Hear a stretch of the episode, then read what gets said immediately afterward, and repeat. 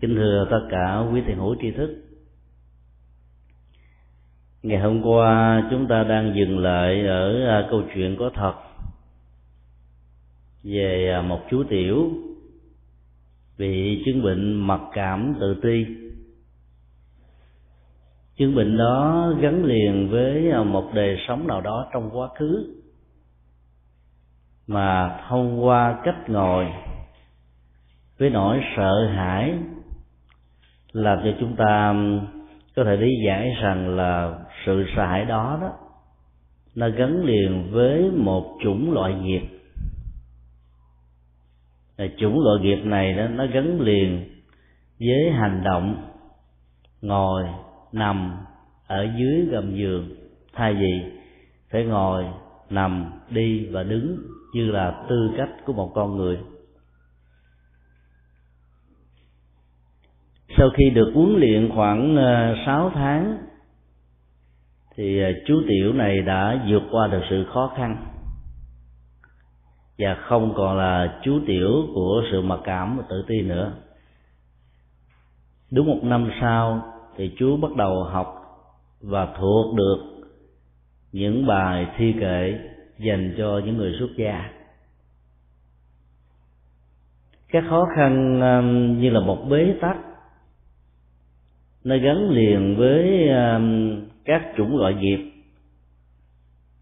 mà mỗi khi gieo trồng nó đó và sự lặp đi lặp lại, từ lần thứ hai trở đi, cái năng lực của hạt giống nghiệp này nó tạo thành một ấn tượng, một vết hằn, và nó có mặt với chúng ta như là một quán tính. Hôm nay chúng ta sẽ tiếp tục phân tích về vấn đề này từ góc độ của Duy Thức Học. Một trong những định nghĩa căn bản của Thức A-Lại Gia được nêu ra trong bài kệ thứ hai, đó là nhất thiết chủng thức, tức là một loại tâm thức duy trì các chủng loại hạt giống nghiệp khác nhau.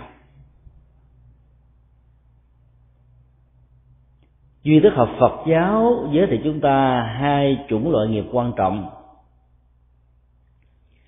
Thứ nhất là câu sanh chủng tử, và thứ hai là tăng huân chủng tử.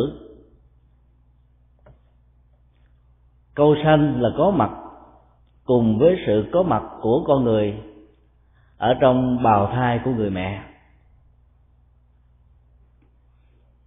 Tăng huân là một sự song ước, và nó mới có mặt với chúng ta trong những nỗ lực ở thời hiện tại. Hai loại hạt giống nghiệp này tạo ra sự thiên sai dạng biệt về cá tính,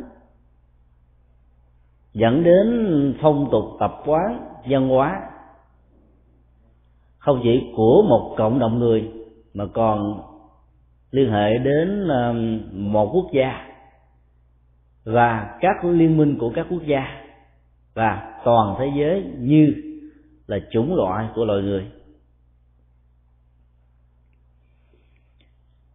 Bản chất của các loại hạt giống mang tính cách câu sanh, tức là có sẵn ở trong não trạng của con người khi con người có mặt trong bụng mẹ, rất là khó chuyển hóa nó, bởi vì nó có gốc rễ rất là sâu dày. Rễ má dây mơ của nó đó, khắp mọi nơi mọi chỗ. Nó không chỉ có mặt ở trong một đời quá khứ mà còn có thể đó, được nối kết và tiếp tục từ nhiều đời kiếp quá khứ khác nhau. Hành động của chú tiểu ở trong chùa giác ngộ, mỗi khi không có người có mặt trước đó thì nỗi sợ hãi lại trỗi dậy trong tâm thức, làm cho chú có cảm giác chán nản khi ẩn nấp ở dưới cái giường. Hạt giống như thế được gọi là hạt giống có sẵn từ trong bụng mẹ.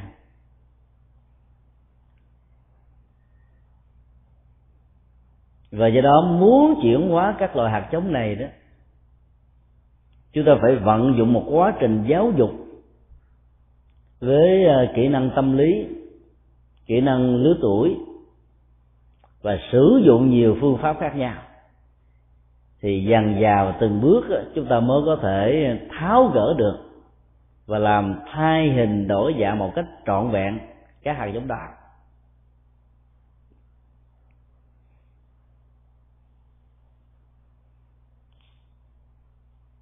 Ở tại chùa Linh Sơn, quận Nhất, Sài Gòn, vào năm một nghìn chín trăm tám mươi tư, có một cậu bé khi vào chùa Linh Sơn ở tuổi ba tuổi thôi, lại có một cái ấn tượng rất là thân thương gần gũi với ngôi chùa. Và tối hôm đó đó, nhân một ngày rằm, chú đã không muốn trở về nhà nữa. Cha mẹ dẫn ra khỏi chùa thì chú khóc rất là nhiều. Khi dẫn vào lại trong chùa thì chú lại nín. Hòa thượng trụ trì cảm thấy ngạc nhiên, và khi lại gần cạnh chú đó thì chú chạy lại ôm vào người hòa thượng. Những giọt nước mắt bắt đầu để lại trên đôi má của chú.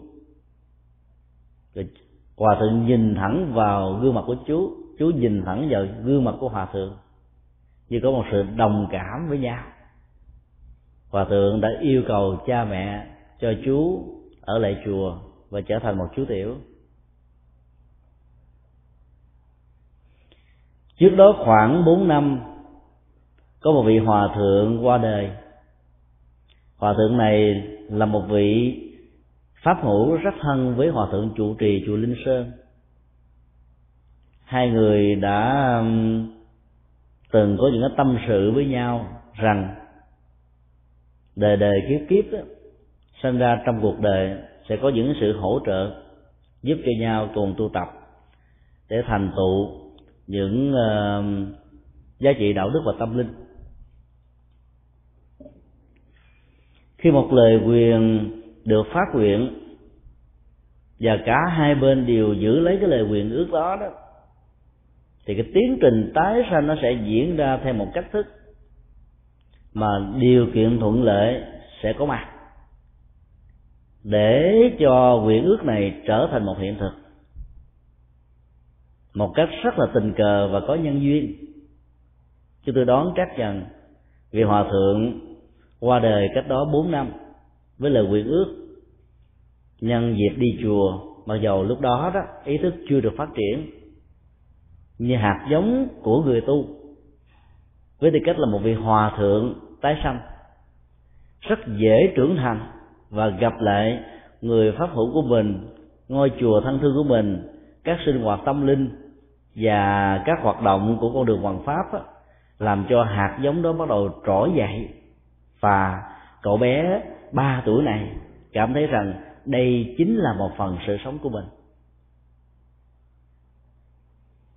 Khuynh hướng tâm lý đó đó chúng ta được hiểu trong Duy Thức Học đó là chủng tử có sẵn.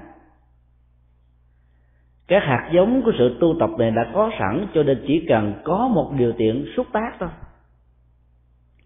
thì nó sẽ được hoạt động y hệt như là nó đã được gieo trồng từ nhiều đời kiếp về trước.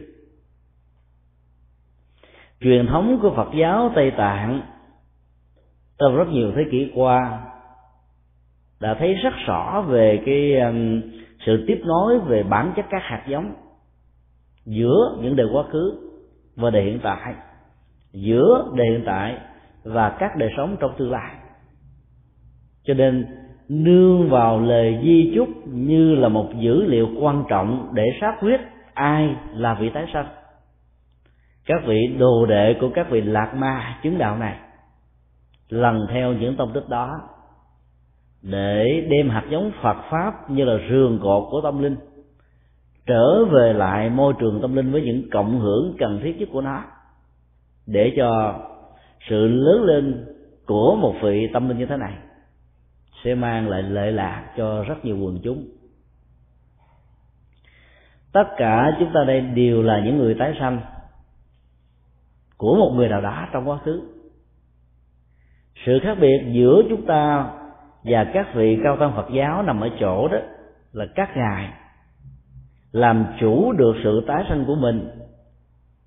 Các ngài hé mở cửa với những dữ liệu cần thiết để chúng ta đi truy tìm. Còn trong khi đó chúng ta lại chạy theo nghiệp và không biết được cái gốc rễ đời trước của mình là gì. Trừ khi nào thông qua sự tu tập chứng đắc được một phần của túc mệnh minh, mình mới rõ được gốc gác quá khứ và các hạt giống nghiệp của mình như thế nào.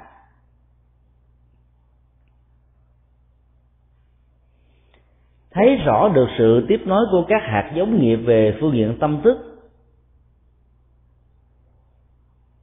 các hành giả Phật giáo không bao giờ đánh giá, nhận định, phán đoán bất kỳ một cái gì,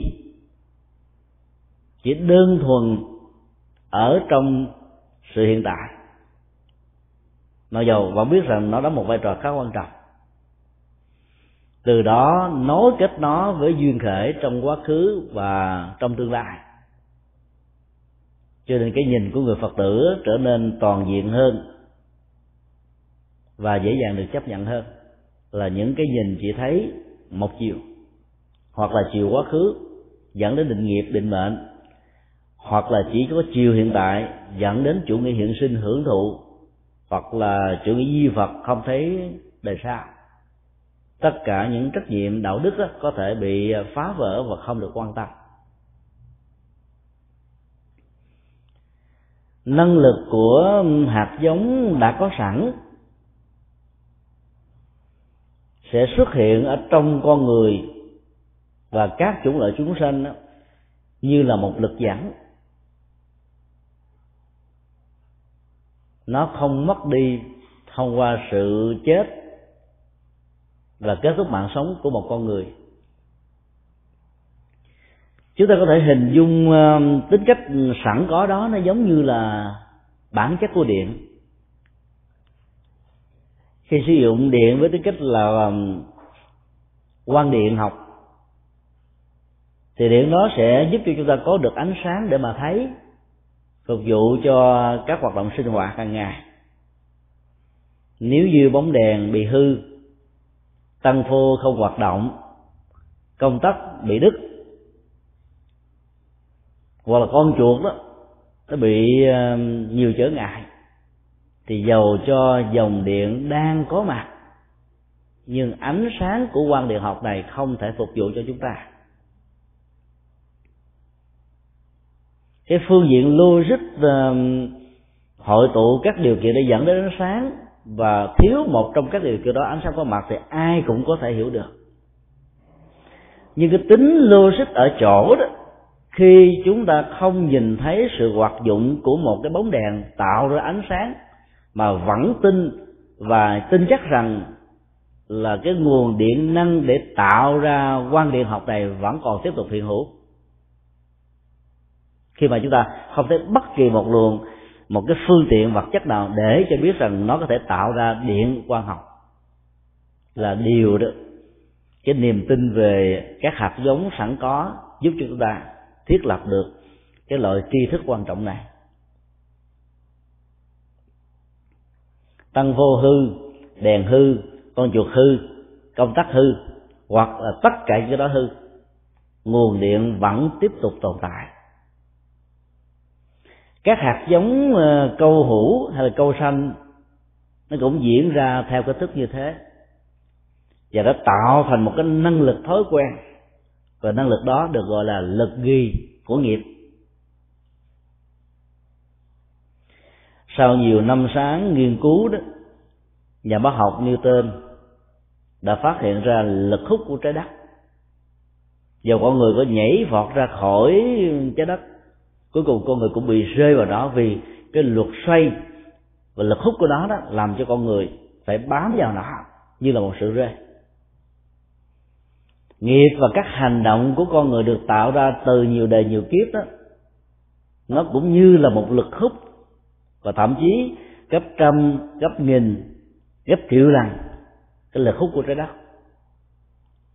Sau khi thể hiện ra một hành động, hành động đó được lặp đi lặp lại nhiều lần, thì cái lực hút này nó rút, nó kéo chúng ta rơi rớt vào trong ba cõi năm đường, và không còn con đường nào khác, trừ khi nào như là bài luận nêu ra, đến A La Hán quả nhiệm màu, thức này mới hết đuôi đầu tử sanh, thì lúc đó sự rơi của nghiệp đó, ở trong sanh tử đó, nó được kết thúc.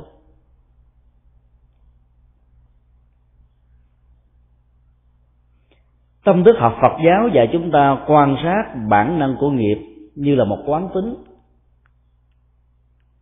để nhằm giúp cho chúng ta có những kỹ năng huấn luyện nó theo một nghệ thuật, là nó phải phục vụ cho hạnh phúc của mình hơn là chạy theo nó, thỏa mãn cái bản năng của nó thì mình trở thành kẻ nô lệ. Chúng ta thử quan sát một chiếc xe chạy với một cái tốc độ bảy mươi mile một giờ. Nếu phía trước có một sự dừng của một chiếc xe nào, buộc chiếc xe của chúng ta phải dừng lại một cách rất là gấp rút. Cái phanh bám vào trong cái bánh xe, bốn bánh xe đã dừng lại, nhưng hai bánh xe sau nó có khuynh hướng nhõng lên phía trước, và chiếc xe đó vẫn tiếp tục lao. Trên xe, tài xế và khách đi xe nếu không có sợi dây an toàn, thì toàn bộ cái cơ thể của hai người này sẽ lao tới phía trước và đụng vào cái thành.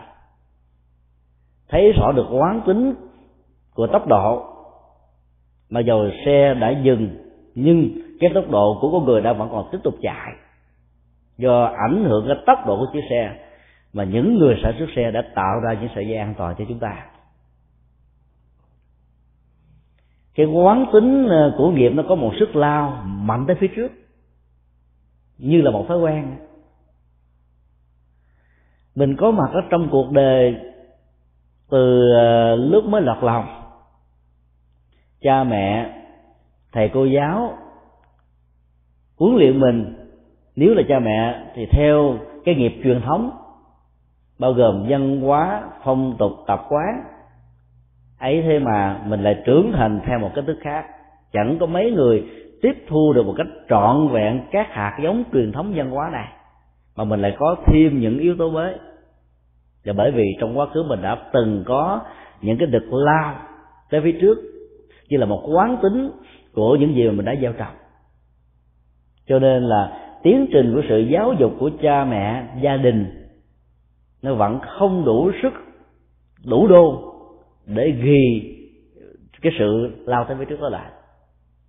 Phong tục, tập quán, giáo dục của gia đình đó, giống như là cái dây đai ở trên một chiếc xe, chúng ta vẫn có nhích tới phía trước, và bản tắc tùy theo cái uh, sự uh, tốt, an toàn của các phương tiện bảo hộ này.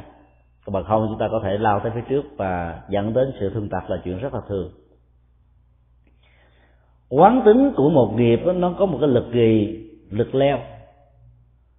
Lực gì nó, nó giữ chúng ta lại, là chúng ta phải chấp nhận cái thân phận của mình và không có bất kỳ một nỗ lực nào muốn thay đổi nó, như là một định nghiệp. Lực lao đó nó hấp dẫn mình, lôi cuốn mình, sai sửa mình theo một cách thức mà mình trở thành kẻ nô lệ của nó.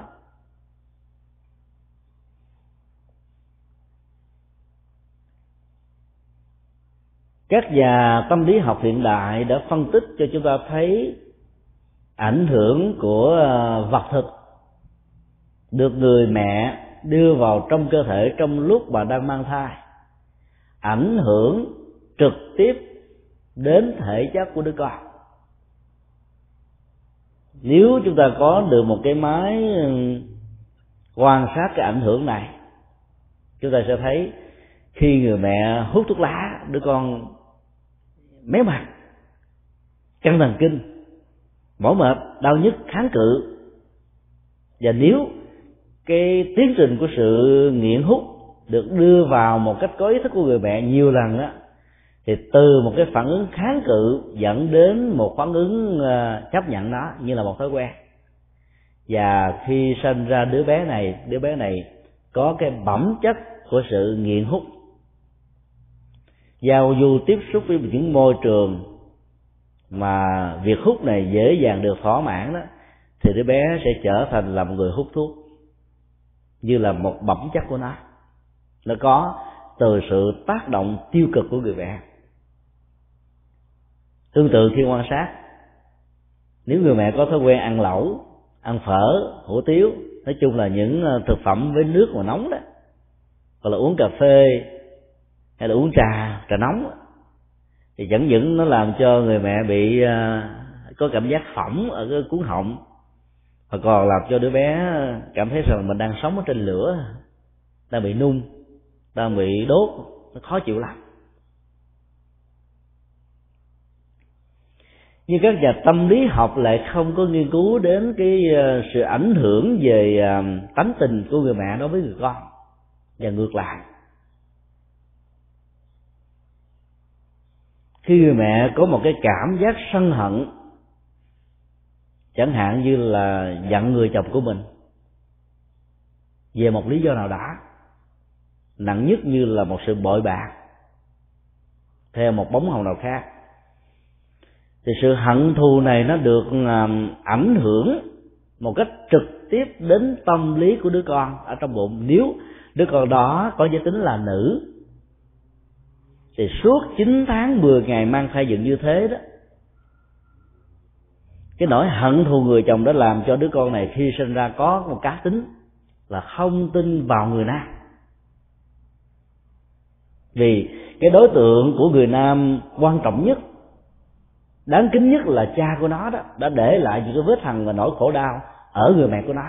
Và người mẹ của nó đã truyền cái vết đau này qua cái nhau, thông qua cái ảnh hưởng trường sinh học tâm thức từ mẹ đến đứa con. Có nhiều người khi sinh ra bị lãnh cảm, à, lãnh cảm từ nhỏ. Rồi nếu như cái cuộc tình không hòa hợp, không được hạnh phúc đó vẫn tiếp tục diễn ra ở trong gia đình thêm hai mươi năm nữa, mà không ai muốn ly dị với ai, vì muốn lo cho con, không sợ, sợ cho con bị mồ côi, mà không giải quyết cái bế tắc này. Thì hai mươi năm đó là một điều kiện làm cho cái hạt giống có sẵn về cái thành kiến đối với người nam thiếu trách nhiệm, bội bạc, vô tư, đã làm cho cô con gái này không có bất kỳ một ý niệm đẹp nào đối với bất kỳ một người nam nào. Mà dầu những người nam mà cô sẽ gặp đó có thể tốt gấp mười lần, hai mươi lần, thậm chí một trăm lần so với ba ruột của cô.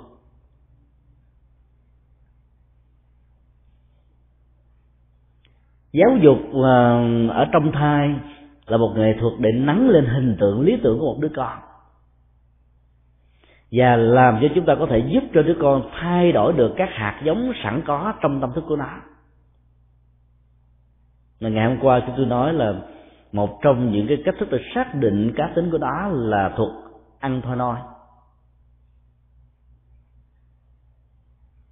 Làm thế nào để mình biết được rằng là đứa con của mình trong tương lai nó mang cái bẩm chất cá tính gì được gọi là câu hữu hay là câu sanh chủng tử? Người mẹ hơn hơi ai hết cảm nhận được điều đó bằng sự theo dõi cảm xúc và sinh hoạt của mình.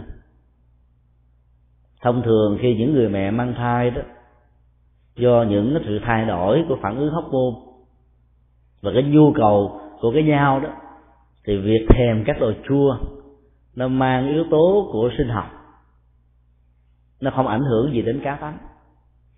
Nhưng có những tình huống người mẹ suốt cả cuộc đời ăn chay trường, khi mang thai một cậu bé nào đó, lòng uh, sát hại bắt đầu trỗi dậy, và bà có cái cái cái cảm giác thích ăn đồ mặn và yêu cầu người ta thỏa mãn giúp cho bà. Nếu các bác sĩ nói bây giờ cô rất là yếu, máu bị ra nhiều quá và phải sanh ra trong một trạng thái mổ đó, nếu không ăn thịt cá thì uh, sức khỏe khó có thể được phục hồi.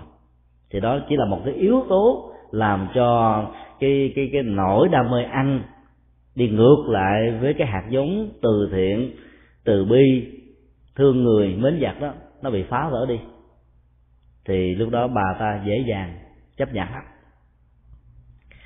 Ở đây chúng tôi không phân tích về cái ảnh hưởng dẫn đến cái quyết định của người mẹ, mà chỉ nói một cái yếu tố rất quan trọng là cái cá tánh của đứa con đó, nó là tác động lại và ảnh hưởng tiêu cực đến cá tánh của người mẹ. Thì chúng ta biết rằng là trong tình huống như thế, đứa con này có rất nhiều hạt giống của bạo động, bạo lực, hận thù, giết chóc, hãm hại, xung đột, mâu thuẫn, và giải quyết các mâu thuẫn bằng các phương diện của của bạo động. Cho nên cái trường sinh học tâm thức của cậu bé này nó tỏ ra mức độ rất là tiêu cực, và suốt chín tháng mười ngày đó, mẹ của cậu đã bị thay đổi do ảnh hưởng tiêu cực này. Tâm lý học hiện đại không phân tích chi về cái ảnh hưởng đó.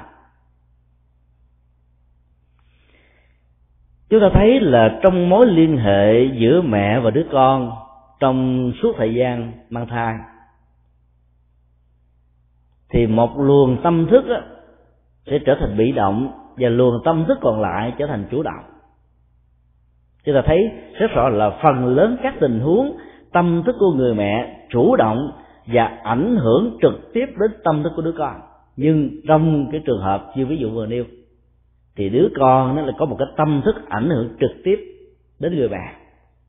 Hay nói một cái khác là nếu các hạt giống sẵn có ở trong đứa con mạnh và khác biệt với các hạt giống mà người mẹ đang có đó, thì nó sẽ tác động chi phối và làm cho cá tính của người mẹ bị thay đổi.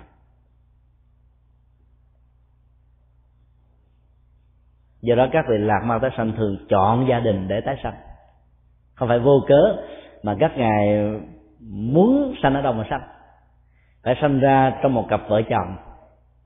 Là đạo lý Bồ Tát đạo đó được thực hiện với niềm tin, với hạnh nguyện, với dấn thân.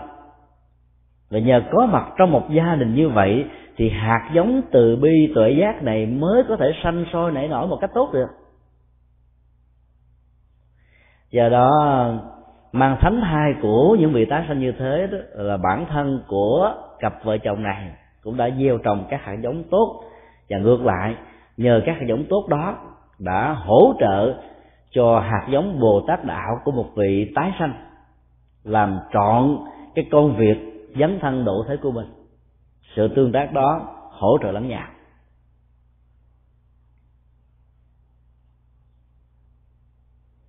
Tương truyền rằng là khi Thánh Mẫu Ma Gia mang thai Thái tử Tất Đạt Đa, thì cá tính của bà trở nên đẹp hơn, mặc dù bản chất của bà vẫn là một người nhân từ, mặc dù không hề biết chi đến đạo Phật. Ảnh hưởng cái nền văn hóa giáo dục Bà La Môn, hạt giống nhân từ này được một lần nữa nhân nhân nhân rộng và lớn mạnh trong suốt thời gian mang thai Thái tử Tất Đạt Đa. Vì chúng ta biết là ngài đã từ nhiều đời nhiều kiếp gieo trồng hạt giống từ bi, và do đó cái cá tính như là các hạt giống sẵn có đó đã ảnh hưởng và chuyển hóa tâm thức của người mẹ. Cho nên trong suốt thời gian đó bà thích làm việc nhân từ gấp hai, gấp ba, gấp bốn, gấp nhiều lần. Sau khi sanh Thái tử Tất Đạt Đa bảy ngày thì bà qua đời. Có hai cách thức lý giải. Cách thức lý giải thông thường về phương diện y học đó, vì bà sanh ở dọc đường, phương tiện thuốc thang không có, mặc dầu có các vị lương y rất giỏi của vua đi theo, chứ cũng không sao tránh khỏi tình trạng bị xuất huyết. Vì vậy đó vài ngày sau bà bị kiệt sức mà mất. Cái lý giải này nó có vẻ logic về phương diện lý luận, nhưng về phương diện Phật học đó, thì các vị tổ của chúng ta lý giải thấy hấp dẫn hơn. ở chỗ là cái tác động của hạt giống nhân từ từ Thái tử Tất Đạt Đa đối với thánh mẫu của ngài là hoàng hậu Ma Gia, rồi làm cho bà như là có được một cơ hội đóng góp được cho nhân loại một hạt giống giác ngộ, và hạt giống đó mang lại an vui hạnh phúc cho nhiều người. Cho nên thay vì tu cả một kiếp như thế thì mới làm được những hạt giống này, bây giờ nhờ sự hỗ trợ này các việc thiện đó được thành tựu, cho nên đủ sức để có được cái tiêu chuẩn tái sanh về các cảnh trời. Bảy ngày sau, cái con số chỉ cho sự hoàn tất trọn vẹn đầy đủ, bà đã chia tay với Thái tử Tất Đạt Đa. Thấy được cái mối ảnh hưởng hai chiều của những hạt giống có sẵn trong một đứa con, những bà mẹ trong tương lai cần phải quan sát là tâm lý, hành động, thói quen, ứng xử, giao tế của mình. Nếu nó có những cái chiều hướng thay đổi tích cực đó, thì nên mừng. Ví dụ trước đây mình thích ăn cá, ăn thịt, từ khi mang trong bào thai của mình một bé nào đó mình không còn có cảm giác ăn cá thịt nữa, thì biết rằng là hạt giống này là hạt giống nhân từ lớn lắm, nó làm ảnh hưởng tích cực đến mình. Thì đừng vì thế mà những người thân ép buộc người mẹ tương lai này phải ăn mặn, vì làm như thế là ảnh hưởng hạt giống có sẵn ở trong đứa con. Để góp phần chuyển hóa những hạt giống có sẵn tiêu cực đó, thì các bà mẹ cần phải lưu tâm. Sau khi theo dõi và phát hiện cá tánh mình thay đổi đó, thì phải gieo trồng những hạt giống tích cực hơn để hỗ trợ. Nếu như khi mang thai một đứa bé nào đó mà tâm mình dễ cao, có nóng nảy, khó chịu, bực dọc, nói chung là phiền não, nghiệp chướng xuất hiện nhiều đó, mặc dầu nó không phát xuất từ sự hiểu lầm đối với người chồng hay là những cái hoàn cảnh trong gia đình, mà bỗng nhiên nó có là mình biết là nó là cái ảnh hưởng tiêu cực của hạt giống có sẵn của đứa con. Thì các bà mẹ tương lai đó phải bằng những cái phương pháp quán tưởng được các truyền thống của Phật giáo hướng dẫn chúng ta. Các vị Bồ Tát sẽ trở thành như là tấm bùa hộ mệnh trong tình huống này. Chúng ta có thể um, treo hình ảnh của Đức Bồ Tát Quan Thế Âm, vì Bồ Tát tượng trưng cho lòng từ bi không bờ bến, sự hiểu biết cảm thông một cách rất là rộng lượng, như là mặt đất che đỡ là tất cả những gì dội lên nó, và như là một cái biển rộng bao la có thể thanh lọc hết tất cả những cái dơ bẩn trút đổ xuống đó. Chỉ cần quán tưởng hình ảnh Bồ Tát Quan Thế Âm và đặt hình ảnh đó ở nơi mà việc đi tới đi lui ở trong gia đình làm cho mình phải nhớ đến Ngài, thì hạt giống nhân từ này sẽ được gieo vào trong tâm thức A-Lại Gia của chúng ta. Và hạt giống đó, đó nó có tác dụng trị liệu, chuyển hóa cho cái tâm thức nóng nảy, cao có, buồn phiền, bực dọc, nói chung là phiền não của đứa con. Và nó làm cho các hạt giống tiêu cực này được uh, trị liệu. Và khi sinh ra trong cuộc đời, cái bản năng và cái cá tính xấu đó, đó nó được giảm ở một mức độ tối đa. Bình thường một người mẹ có thể rất là hân hoan, vui vẻ, năng động, tích cực, khi mang thai trở thành thụ động, tiêu cực, hoặc là có có tính hướng là hướng nội, thì mình biết rằng là cái hạt giống tâm thức của đứa bé mình nó, nó thuộc cái cá tính này. Thì lúc đó quý vị có thể thờ hình tượng của Đức Phật Di Lặc ở trong tương lai, vì Ngài là biểu tượng của sự hoan hỷ, đại hoan hỷ, đại độ lượng, đại hỷ xã. Chúng ta thấy ở trên cơ thể của Ngài luôn luôn có sáu chú tiểu. Chú thì khỏe khỏe con mắt, chú thì sọ quấy cái lỗ tai, chú thì khiều khiều lỗ mũi, chú thì chọt vào miệng, chú thì khọt lét ở bụng. Y muốn nói rằng là các giác quan và các nghịch cảnh trong cuộc đời này đó, nó tác động, ảnh hưởng và thách đố chúng ta, Và nếu không biết cách làm chủ nó đó, chúng ta sẽ trở thành như là một người đang sống ở trên đống lửa vậy. Khổ đau, buồn phiền, bực dọc.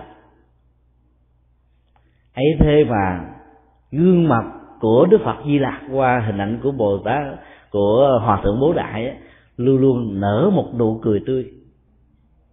Chúng ta học được bài học là hãy mỉm cười với nỗi đau, mỉm cười với bất hạnh, mỉm cười với các nghịch cảnh, mỉm cười với các chướng duyên, mỉm cười với các chướng tai gai mắt. Vì chỉ có khi chúng ta làm được như thế đó thì tâm của mình nó mới được nhẹ nhõm an vui. Còn bằng không nó cứ mỗi một lần tiếp xúc với những gì mà nó nghịch ý, nghịch lòng thì lòng chúng ta nó nặng trĩu, giống như là mang thêm một cái cán cân khoảng chừng một ngàn ký, đi không nổi, ngã quỵ, trầm tư, mặc tưởng, thao thức và tối ngộ không được. Ở phương Tây này, khi rơi vào những tình huống đó, người ta có khuynh hướng bị điên, tâm thần. Vì bản chất của nền văn hóa trong ứng xử tại đây đó là không có gia đình nào tiếp xúc giao lưu gia đình nào, mà nay đây ở rồi. Nhiều khi ở cạnh nhà của nhau ba mươi năm, không biết cái ông nhà làng xóm mình tên gì đó, gặp hello, how are you, I'm fine, thank you, goodbye. Và khi mình hỏi cái câu là ông bà có khỏe không đó, mình không hề có một cái ao ước để chờ người ta trả lời là ngày hôm qua tôi mới bị đau bụng, tôi mới bị té, con tôi mới bị đau và tôi đang cần đến sự hỗ trợ và tinh thần của ông bà anh chị. Không có, chúng ta nói như là một cái máy thôi, quen rồi. Và không nói như thế là không được. Cho nên cái văn hóa giao tế này nó nó mất đi trái tim.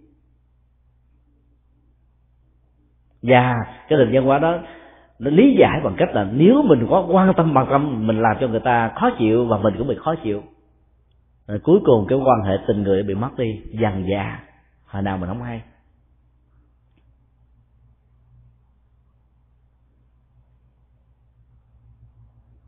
Do đó phóng thích những bế tắc nó có mặt, nó làm cho đời sống của mình nó nhẹ nhõm, thoải mái.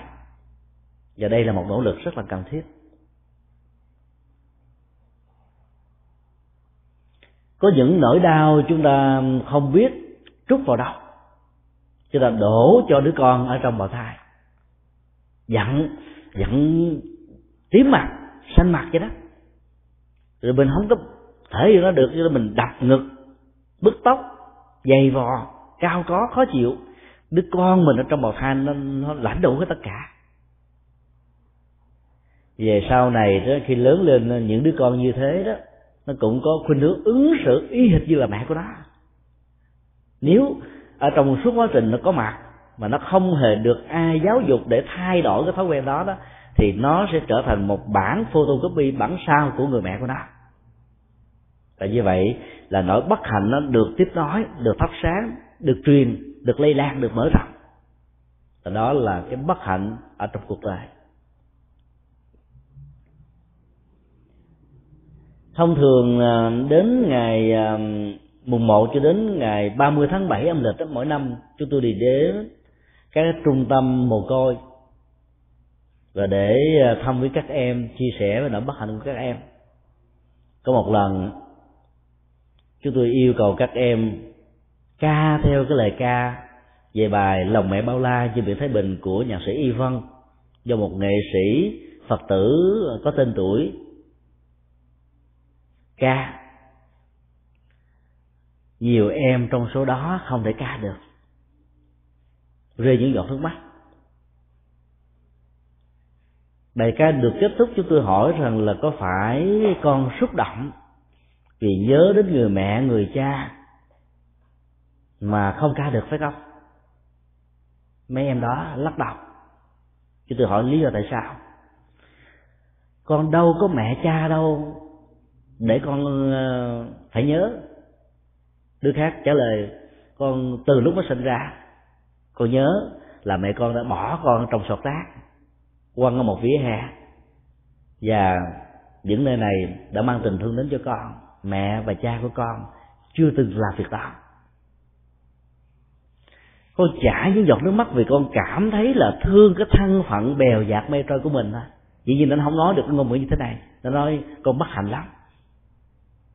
Nghĩ đến những chúng bạn cùng lứa với mình, đến trường thì có cha mẹ đưa đón, ăn uống, chăm sóc, dỗ về, bảo hộ, con cảm thấy lòng của mình se thắt. Nỗi đau đó đã làm cho con phải rơi những giọt nước mắt. Trong tình huống này, nếu mình hướng dẫn các em phải thể hiện lòng hiếu kính của chúng đối với cha mẹ ruột của chúng với một cách thức ứng xử mà suốt cuộc đời của chúng khó có thể quên được, làm sao chúng làm được.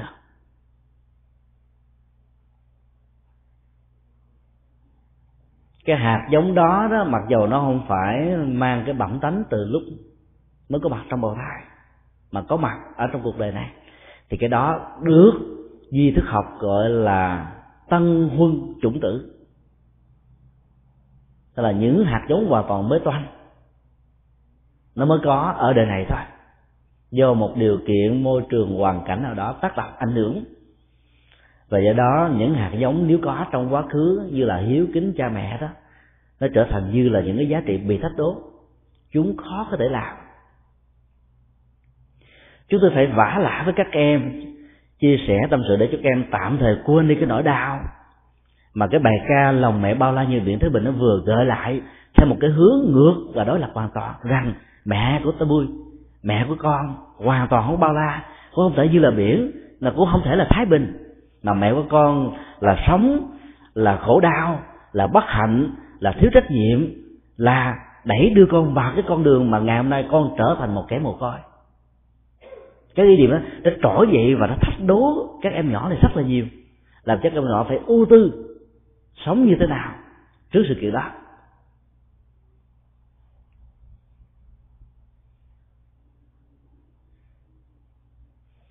Chứ tôi mới chỉ cho các em các con chó, các con gà đang chơi xung quanh,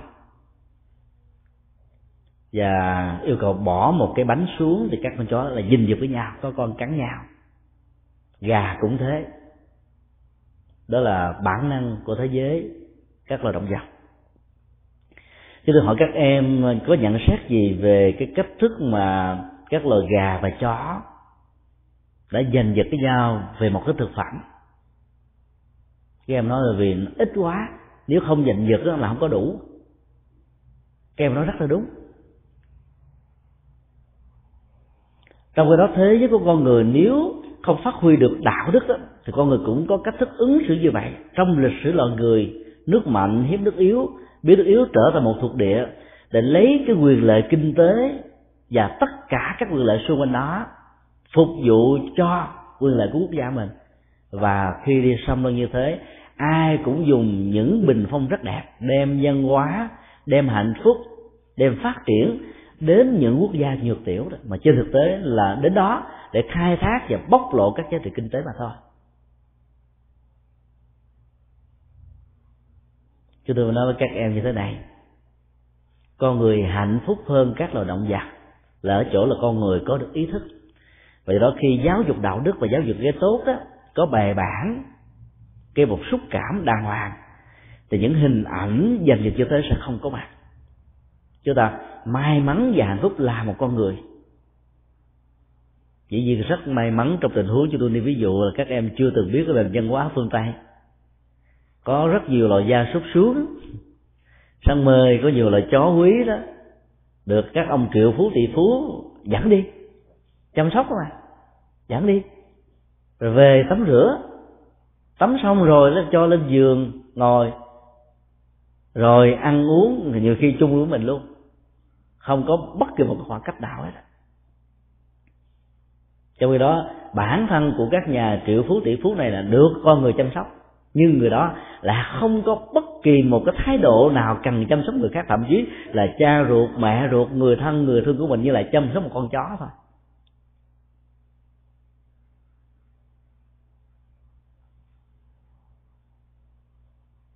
Đó là những cái biểu hiện khác nhau của những nghiệp tăng huân, của những hạt giống tăng huân, tức là mới bắt đầu có mặt mà do văn hóa, do phong tục tập quán. Vì ở trong nền văn hóa phương Tây đó, yếu tố của lòng từ bi thương người mến vật đó nó nhiều gần với đạo Phật, cho nên những người này bắt đầu hấp thu được. Nhưng đôi lúc là họ lại không có một cái đồng cảm với những con người đồng loại. Nếu mà ai cũng được cái thái độ chăm sóc những con gia súc của mình và áp dụng nó cho những người homeless thì có lẽ là cuộc đời này bớt đi nỗi khổ niềm đau. Thống kê xã hội học cho chúng ta thấy có những tình huống homeless là do vì những người đó đã chứng kiến cái cảnh bất hòa, khổ đau, gây lộn, và trong gia đình đó, cha mẹ người thân của họ không hề tạo cho nhau khí oxy, mà mỗi hành động, lời nói, việc làm, cách giải thích giải quyết vấn đề đó toàn là tạo ra carbonic không, ngột ngạt quá, cho nên họ cảm thấy rằng bầu trời xanh chính là cái thế giới của họ. Sống ở vẻ vỉa hè, đường phố, gầm cầu lại có cảm giác hạnh phúc hơn. Đó là cái cách thức để giải phóng cái bế tắc. Có nhiều người đó do thất bại trong nghề nghiệp và không có công ăn việc làm lâu dài và mất hết tất cả niềm tin để gây dựng nó lại từ cái con số không, cho nên thà chấp nhận cái thân phận bèo dạt mây trôi, tương lai ra thế nào thì cứ ra, cho nên họ đã trở thành một kẻ phải nương tựa vào lòng thương tưởng và giúp đỡ của người khác.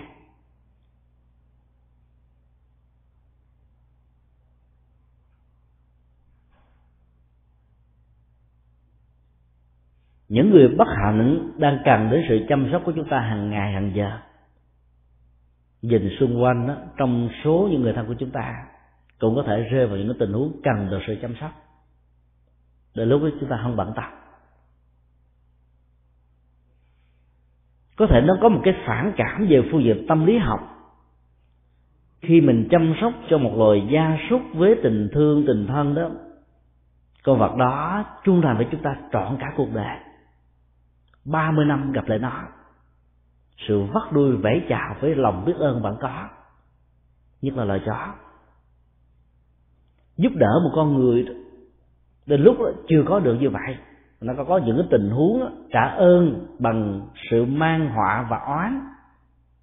Nếu ai đã từng có những cảnh huống bất hạnh như thế diễn ra trong một đời kiếp nào đó trong quá khứ mà người này không thể thực tập theo đạo Phật sự buông xả để tha thứ và quên đi, thì ấn tượng còn lại như là những hạt giống lâu đời trong kiếp, làm cho người đó không thể nào có một cái thân mật gần gũi cần thiết để chăm sóc những con người, thậm chí là người thân ruột thịt nhất của mình cần được cái quyền để thể hiện và để được tôn kính như thế.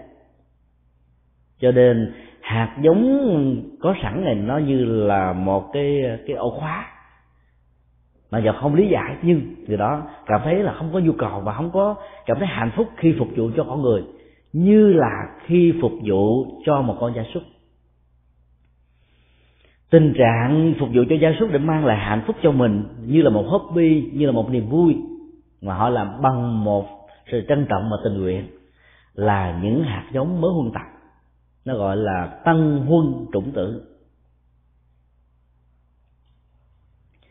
Bản chất của các hạt giống mới huân tập đó nó lệ thuộc vào môi trường hoàn cảnh, và nói cụ thể hơn là văn hóa của con người đang sống. Là những người Việt Nam, chúng ta có chung một cộng nghiệp. Chính từ cái mẫu số chung của nghiệp đó, đó về phương diện phước báo và nghiệp báo, phần lớn chúng ta da vàng mũi tẹt, thấp thấp bé bé, tệ hơn nữa cỡ chừng này. Cái cộng nghiệp đó nó ảnh hưởng theo đuổi chúng ta suốt cả một cuộc đời. Nhưng khi những người Việt đã rời khỏi quê hương, quốc tịch của họ được thay đổi, thì cái cộng nghiệp này đã được thay đổi khá nhiều.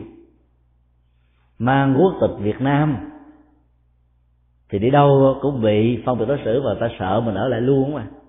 Như là một gánh nặng xã hội mà các quốc gia tiên tiến và phát triển đều quan ngại, và do đó việc xin visa nhập cảnh vào các quốc gia này cực kỳ khó khăn.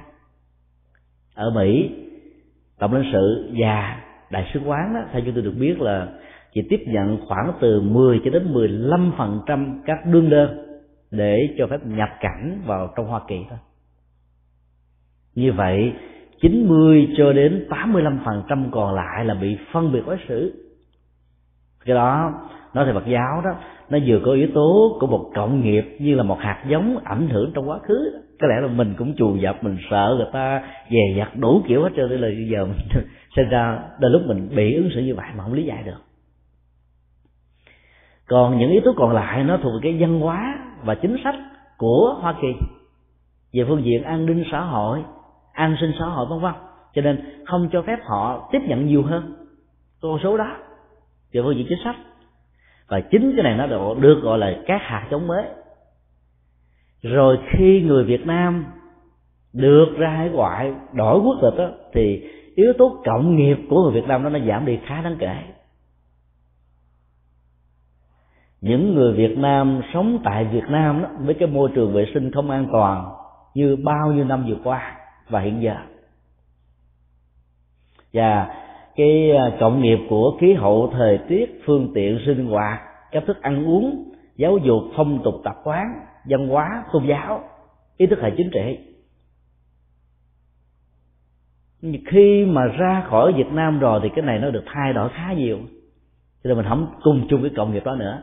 Nó còn giữ lại ở một cái mức độ mẫu số chung tối thiểu thôi, chứ không là tối đa. Chứ dứt về phương diện xã hội đó, người Việt mang quốc tịch Hoa Kỳ có thể đi vào các quốc gia châu Âu mà không cần phải xin visa. Cộng nghiệp đó được thay đổi, và cái đó nó được gọi là hạt giống tăng huân. Cái hạt giống này cực kỳ quan trọng. Sự thay đổi đó nó có thể diễn ra cách thức chúng ta sử dụng ngôn từ trong giao tế, trong tiếp xúc, trong truyền thông với nhau. Chỉ cần dựa vào cách thức sử dụng ngôn từ, cách thức mô tả, cấu trúc dân phạm, chúng ta biết rằng đây là người Việt Nam mới từ ở Việt Nam qua, và đây là người Việt Nam đang sống và sống rất lâu tại đất nước Hoa Kỳ, vì cái cách thức ngôn ngữ nó khác nhau hoàn toàn trong biểu đạt. Cũng là một con người Việt Nam thôi mà sống ở hai môi trường, chúng ta thấy là hai cái cộng nghiệp khác nhau, và các cộng nghiệp đó nó được lớn lên hàng giây, hàng phút, hàng ngày, hàng giờ. Cho đó nó được gọi là tăng huân chủng tử. Từ cái này nó, nó tạo thành một phần lớn sự sống của chúng ta hơn là các hạt giống trong quá khứ, vì bản chất các hạt giống câu sanh đó, nó chỉ là một cái đà thôi, nó tạo ra một cái lực đẩy, nó tạo ra cái quán tính mà, nhưng mà người ta có thể chặn đứng được lực đẩy này và có thể chuyển hóa cái quán tính này được bằng việc thay đổi một cộng nghiệp thông qua việc thay đổi một môi trường. Cái thức suy nghĩ, làm việc, lý giải vấn đề, giải quyết vấn đề của người Việt Nam ở hải ngoại nó khác hoàn toàn với người Việt Nam trong nước, vì cộng nghiệp được thay đổi do hạt giống tăng huân. Nếu cái môi trường mới này là một môi trường tích cực, lạc quan, hạnh phúc, phương tiện và các cái quyền căn bản, các giá trị uh, căn bản của con người cần có đó, được con người Việt Nam này hấp thu một cách trọn vẹn đó, thì những cái cộng nghiệp trong quá khứ đó nó sẽ được tháo gỡ liền, và người đó trở thành một con người hoàn toàn mới, suy nghĩ theo cách Mỹ, ứng xử theo cách Mỹ, sống trong nền văn hóa Mỹ, lớn lên và trưởng thành trong nền văn hóa Mỹ, nói chung là văn hóa phương Tây. Các hạt giống tăng huân đó nó gắn liền với bản chất hạnh phúc và khổ đau của chúng ta nhiều hơn là các hạt giống trong quá khứ, tức là hạt giống câu sanh hay là bản hữu. Đây là điểm khác biệt cực kỳ quan trọng giữa học thuyết nghiệp của đạo Phật và các học thuyết nghiệp của Ấn Độ giáo, Kỳ Na giáo, nói chung là các trường phái triết học và tôn giáo của Ấn Độ lúc bấy giờ, trong thời của Đức Phật và, và bây giờ.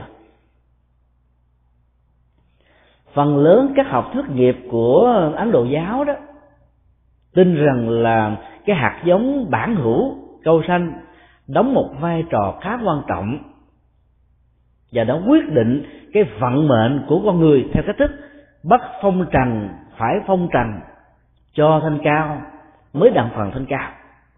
Và trong xã hội, hoạt động giao tế, giáo dục gì đi nữa, Rồi cuối cùng con vua thì lại làm vua, con sải ở chùa mà quét lá đa.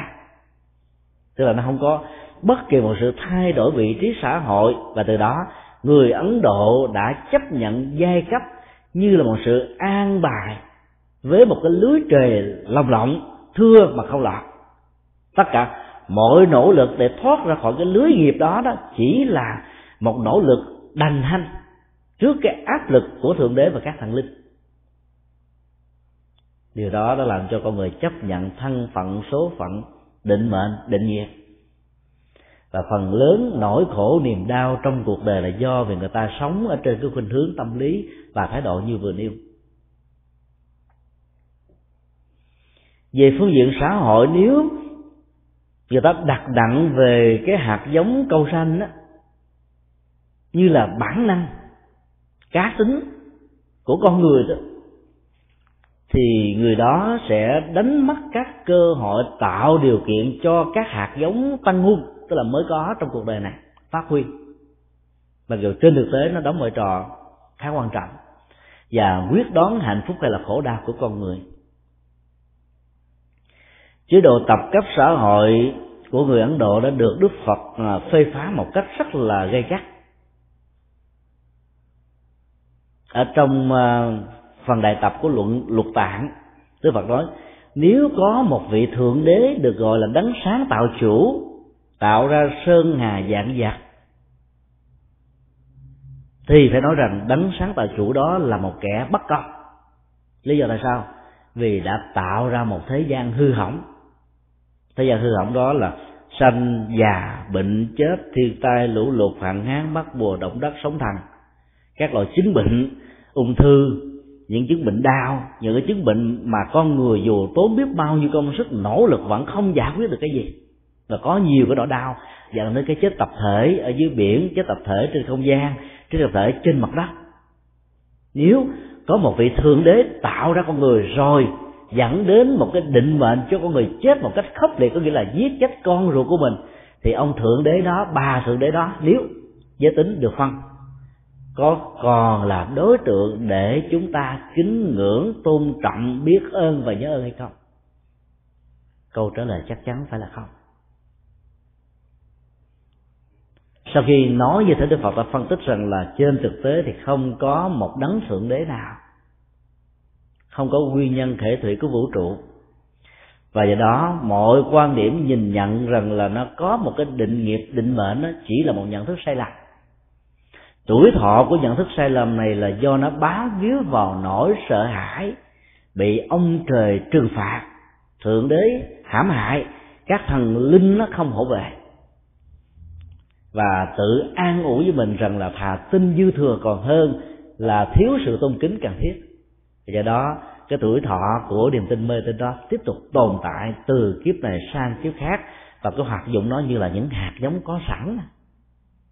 Thành ra có nhiều người là có được cái cái thói quen đó, có được cái cá tính đó, có được cái tâm lý đó, thái độ đó, tôn giáo đó, để chọn con đường mình phải đi, mặc dù biết rằng đây là một con đường hoàn toàn bế tắc. Về phương diện xã hội, đất nước Ấn Độ đã bỏ đi chắc xám của ba phần tư con người vì họ chỉ biết tôn trọng Bà La Môn. Cho nên ai xuất thân từ giai cấp thấp sẽ khó có cơ hội tiến thân trong cộng đồng. Các bất hạnh đã từng được diễn ra theo cái thế này hay là cái thế khác. Cuộc di dân lớn trong lịch sử của Ấn Độ đã làm cho người Ấn Độ có mặt khắp mọi nơi, như là người Trung Quốc, Việt Nam và Tây Tạng. Và từ đó, đó cơ hội tiến thân bình đẳng xã hội của họ mới có, mà họ đóng góp cho cộng đồng và xã hội. Còn cách thức ứng xử theo nghiệp do lý giải sai về câu sanh chủng tử, các hạt giống vốn có như là bản thân của chân lý, đã làm cho rất nhiều người bị bất hạnh trong cuộc đời này. Học thuyết Phật giáo xác quyết chúng ta rằng là các chủng tử tăng huân đó, nó được gieo rắc lớn lên thông qua con đường giáo dục của con người, thông qua kinh nghiệm của con người, thông qua giáo dục gia đình, thông qua kinh nghiệm cá nhân. Và cái này đó nó, nó tác động hàng ngày, hàng giờ, hàng giây, hàng phút. nó mới chính là tiến trình chuyển nghiệp mà con người cần phải ý thức. Do đó người tin theo nghiệp ở trong Phật giáo đó không nên tin theo học thuyết mặt phẳng nghiệp hay là hình học không gian một chiều của nghiệp, mà phải tin cái hình học không gian đa chiều của nghiệp, vì nó không chỉ tồn tại một mình mà còn tồn tại với nhiều loại nghiệp khác. Mỗi một loại nghiệp như vậy hàng ngày hàng giờ chúng ta nuôi lớn nó, gieo trồng nó, kết nghĩa với nó, làm tình thân với nó, và cái gì được lặp đi lặp lại lâu dài có dụng ý hoặc là bị bất đắc dĩ nó trở thành cái nghề. Cho nên dân gian Việt Nam thường nói nghề nghiệp là một cái từ khá hay, nó gắn liền với nhau không tách rời được. Cái nghề nào cũng là cái chuỗi của các nghiệp, và chuỗi của các nghiệp nào được lặp đi lặp lại thì cũng tạo thành cái nghề. Và do đó người ta có thêm một câu khác: nghề dạy thợ. Cái gì làm riết rồi nó quen. Nhiều người Việt Nam mới qua định cư tại Hoa Kỳ thấy nó buồn vắng tanh như chùa Bà Đanh. Nhà ai lấy sống, cơm ai lấy măng, áo ai lấy mặc.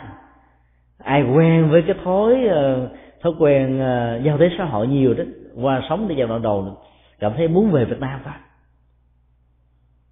Vượt qua được sáu tháng đầu tiên này đó thì bắt đầu các hạt giống tăng quân nó được gieo rắc vào trong tâm khảm, và về sau này khi trở lại Việt Nam, trời cho thấy mà ồn ào náo nhiệt quá, sao cuộc đời nó bồn chồn quá, không thấy thích được. Cho nên người ta trở về lại Hoa Kỳ. Ở trong tình huống này chúng ta thấy là có hai loại hạt giống nó đấu tranh với nhau, nó giằng xé cái tâm thức của nhiều người. Cái hạt giống có sẵn đó, như là gốc rễ văn hóa mà người đó đã lớn lên trong Việt Nam trong mấy mươi năm, nó có cái võng che đông đưa của người mẹ, tiếng ồ ơ ru con của mỗi buổi trưa hè, nó có cái đường làng, nó có cây đa, nó có bến nước, nó có ông Cụi, nó có chị Hằng, có ông Phật, có ngôi chùa, có tâm linh, có cộng hưởng, có đời sống của cộng đồng và dân tộc, có tình làng nghĩa xóm, có sự dọn dẹp bình yên. Nó nhiều lắm trong tâm thức của chúng ta. Và khi mà mình không có cơ hội để trở về Việt Nam trong điều kiện mình có thể về được, lòng mình cảm thấy nó vắng trống, nó buồn. Nỗ lực và cố gắng dành dụm số tiền về để giúp cho bà con làng xóm và người thân. Về khoảng chừng nửa tháng cảm thấy chán quá, nhất là khi tiền tiêu hết rồi tôi muốn dọn về sớm. Bởi vì tại đây thì mình không thấy nó gần gũi bề sống của mình nữa.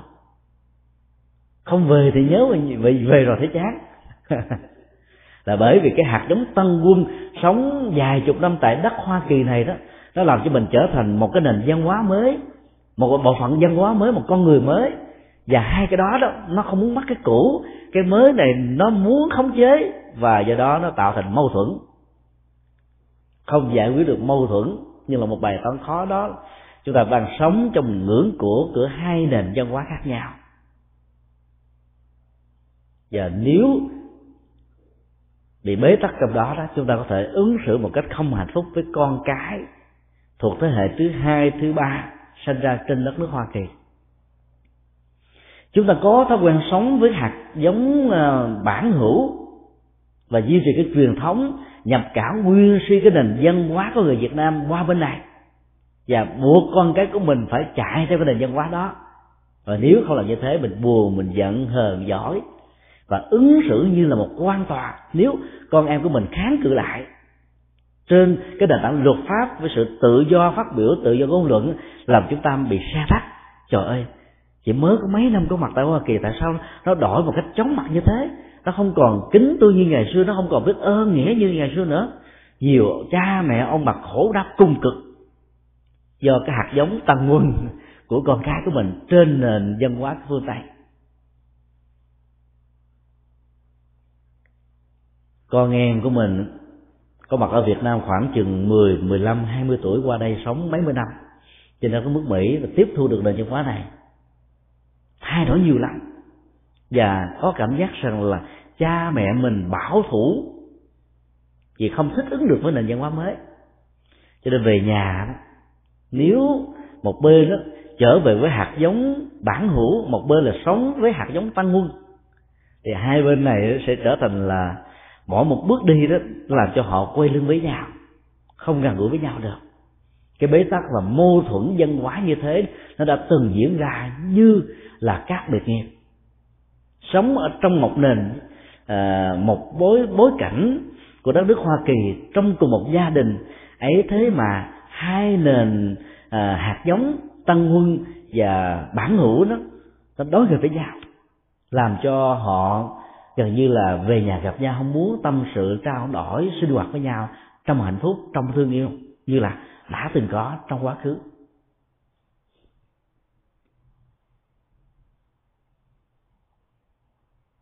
Học thuyết tâm thức học Phật giáo dạy chúng ta một con đường trung đạo, làm hòa trên cái thức tương nhượng giữa hai nguồn năng lượng của các hạt giống có sẵn và mới bắt đầu huân tập. Mà nếu chúng ta sử dụng cái phương pháp này, thực tập phương pháp này một cách căn bản đó, thì chúng ta có thể cảm thông được con em của mình, và dĩ nhiên tôi không để chúng đi quá đà, mắc đi gốc rễ cha ông của chúng, bằng cách là ở nhà đó nên duy trì cái sự sinh hoạt văn hóa bằng tiếng Việt. Bởi vì ít nhất đó, một người mà biết hai ngôn ngữ nó có giá trị bằng hai người. Chúng ta có thể lấy yếu tố đó giải thích cái giá trị đó cho con em của mình, thì con em mình lại thấy rằng cái việc mà học ngôn ngữ của người mẹ, của người cha đó, nó tạo thêm một cái giá trị về kiến thức, hiểu biết, phong tục tập quán của một quốc gia. Mặc dù bây giờ nó không thuộc về cái công dân của quốc gia đó, thì giá trị này vẫn không bị mất đi, mà nó còn tạo thêm nhiều ý nghĩa xã hội. Chứ chúng ta đừng có la rầy quở mắng theo kiểu buộc chúng phải theo. Thì cái hạt giống Tân Quân của tự do ngôn luận, tự do cá nhân và nhân quyền căn bản làm cho chúng sẽ không theo. Và ngược lại đó, có nhiều cái lận đận và áp tắc của chúng ta trong cuộc đời. Cho nên cách thức giải quyết vấn đề liên hệ đến các khúc mắc và khó khăn đó theo Phật giáo là sự hòa đàm, thì nói với nhau bằng tất cả sự cảm thông, hiểu biết đó. Thì cái kiến thức của cái thế giới văn hóa phương Tây này dạy chúng ta chấp nhận những cái điểm dị biệt với nhau, nhất là trong nền văn hóa hiệp Trung Quốc, Hoa Kỳ.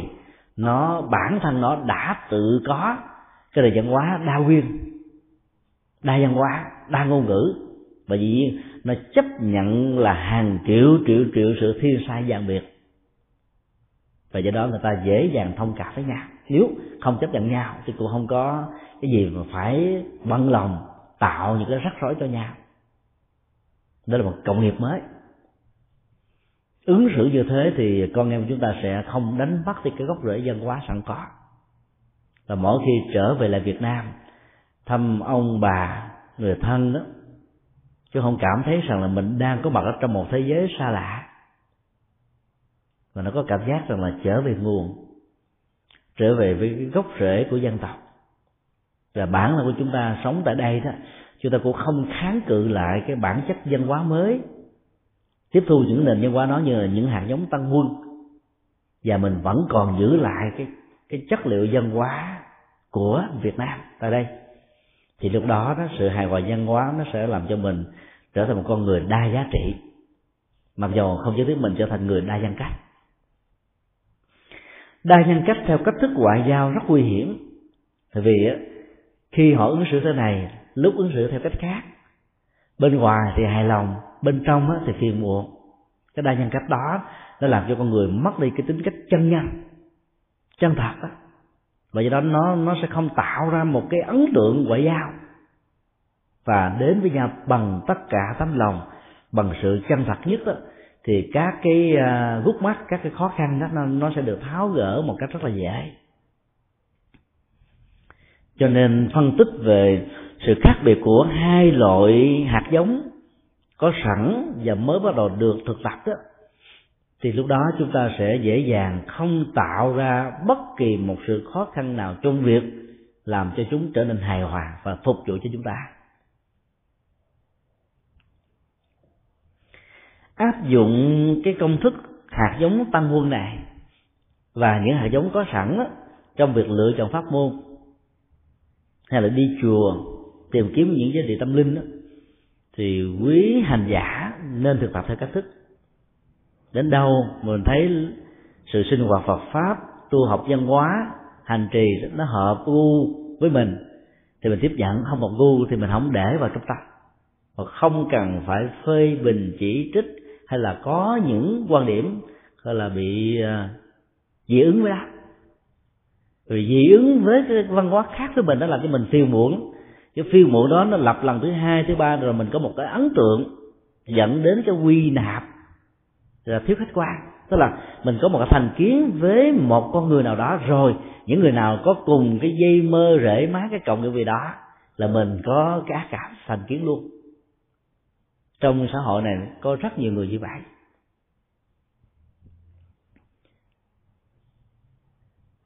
Các hành kiến và dùng miệng nó diễn ra theo cái công thức vừa nêu. Ví dụ chúng ta chơi, giao lưu, tiếp xúc, sinh hoạt, đối tác, làm việc chung hay sống chung với một người miền Nam chẳng hạn, và nhân vật miền Nam này có thói quen ăn chơi, chứ không để dành dụm gì hết trơn trọi. Và trong cái việc mà tiêu xài quan phí của người đó, đó nó ảnh hưởng đến cái ngân sách chung của của của người này, là cho người này có ấn tượng về sau gặp bất kỳ một người nam nào nó trời ơi xui rồi, và người ta có một cái ác cảm liền, vợ ngược. Và nếu như cái người đó thuộc vào vùng miền Bắc hay miền Trung mà có để lại những cái dấu ấn khổ đau đó, vì sao chúng ta nghe cái giọng na ná với người kia thôi là chúng ta đã vẫy tay chào thôi cho tôi bình an, tôi không muốn rắc rối. Cái quy nạp dân gian như thế nó đã tạo ra rất nhiều nỗi khổ niềm đau trong cuộc đời. Trí tuệ Việt Nam đó có nhiều tình huống ảnh hưởng đến trí tuệ Phật giáo, chẳng hạn như cái câu nhà dột có nơi mía sâu có mắt, để giúp cho chúng ta xóa đi cái thành kiến mà cái mặc cảm hay là cái ấn tượng xấu về một con người nào đó mà mình đã từng tiếp xúc, để lại một cái cảm giác khó chịu và mình không quên được, dẫn đến cái việc gọi là ghét người ghét cả tông chi họ hàng, và làm cho chúng ta thể hiện ra rất nhiều sự bất công với những người không có liên hệ chi đến những cái khó khăn, cái khổ đau mà một người nào đó đã tạo ra cho mình. Cái bất hạnh không phải là đối với những người đó không, mà còn là mình, mình vì mình tạo ra một cái nghiệp xấu, mình có ác cảm thành kiến với những người còn lại. Và nếu mà không giải quyết cái nghiệp xấu này đó về lâu về dài đó, thì mình đi chỗ khác mình cũng bị người ta phân biệt đối xử nghi kỵ, rồi à, có ác cảm không có thân thiện. Cho đến lúc nào cái sự à, hài hòa trong việc giao lưu tương tác với nhau làm cho mình và người đó hiểu được nhau thì đó mới được kết thúc. Trí tuệ Việt Nam trong tình huống này hết sức là sâu sắc. Chúng ta phải giao lưu tiếp xúc với từng con người cụ thể, vì mỗi một con người đó nó có những hạt giống tăng huân, và giá trị con người đó là nằm ở đạo đức của người đó, chứ không phải là vai trò vị trí xã hội hay là dây mơ rễ má của người đó, như là ông bà cha mẹ, người thân người thương, hoặc là ý thức hệ tôn giáo, ý thức hệ chính trị, hay là bất cứ cái gì mà người đó có. Kinh Địa Tạng, Bồ Tát Bổn Nguyện dạy chúng ta một cái nhìn và cái lối sống ứng xử tuệ giác. Ở chỗ đó, Bồ Tát Địa Tạng, Bồ Tát của Đại Phát Nguyện có mặt trong địa ngục, tức là có mặt ở trong các loại ngục tù khác nhau, với cái, các dân đàn anh đàn chị trong thế giới giang hồ mà kinh điển nhà Phật thường gọi là nhất xỉn đề đó, tức là sống thiếu đạo đức, thiếu niềm tin, phỉ báng tam bảo, phá hoại Phật pháp, gây rất nhiều nỗi khổ niềm đau cho tha nhân, thì chừng lắm là nhất xỉn đề thôi. Và ở dưới địa ngục hàng loạt người thuộc dạng nhất xỉn đề ở nhiều cấp độ khác nhau. Bồ Tát Địa Tạng đã gần với những con người nhất xỉn đề, mà vốn các hạt giống tăng nguyên của họ trong một đời này đó nó trở thành bàn tay lấm lem của tội lỗ và máu, giết, giật dọc, lừa đảo, và họ đã quen với cái này, và nó có nối kết với các hạt giống chủng tử trong quá khứ, khó có thể quên được lắm. Bồ Tát Địa Tạng vẫn thích gần gũi để giúp cho họ tháo gỡ được những hạt giống vốn có này, và công việc của Bồ Tát Địa Tạng đó là gieo các hạt giống mới gieo bằng tình thương. Những con người đau khổ dẫn đến sự ứng xử với một thái độ cốc cần đời, vì nghĩ rằng là cuộc đời mình tội lỗi nhiều quá rồi, mình không tin rằng là mình có thể thay đổi làm mới được nó đó. Nếu không dùng bằng tình thương thì không có gì có thể chữa hóa họ được, mà không chúng ta đẩy họ vào trong chương tường. Cái mức độ của hạt giống tân huân xấu của họ đó cộng với các hạt giống vốn có của họ sẽ làm cho cuộc đời ngày càng khổ đau lận đận nhiều hơn. Và tình thương và nguyện ước lớn của Bồ Tát Địa Tạng đã làm cho Ngài gần gũi với những thành phần như thế này mà không gặp bất kỳ một khó khăn nào. Điều mà chúng ta có thể học được từ công việc giáo dục này đó, ở chỗ đó là gần một người xấu thì không nhất thiết chúng ta là một người xấu. Tiếp sức gieo các hạt giống tân huân cho một con người nào mà có hạt giống câu hữu bản hữu, câu sanh đó, tiêu cực không có nghĩa là chúng ta sẽ trở thành một phần của người đó. Do đó chúng ta cần phải có một cái nhìn rất là khách quan và rất là sáng suốt để mình không có nhận định sai, đánh giá sai, thành kiến sai, ứng xử sai đối với những người mà nó gắn liền với thân bằng quyến thuộc của những người trong cái thế giới của ngục tù, để chúng ta ứng xử một cách rất là lịch sự, ứng xử một cách rất là hài hòa và không hề có bất kỳ một khó khăn nào.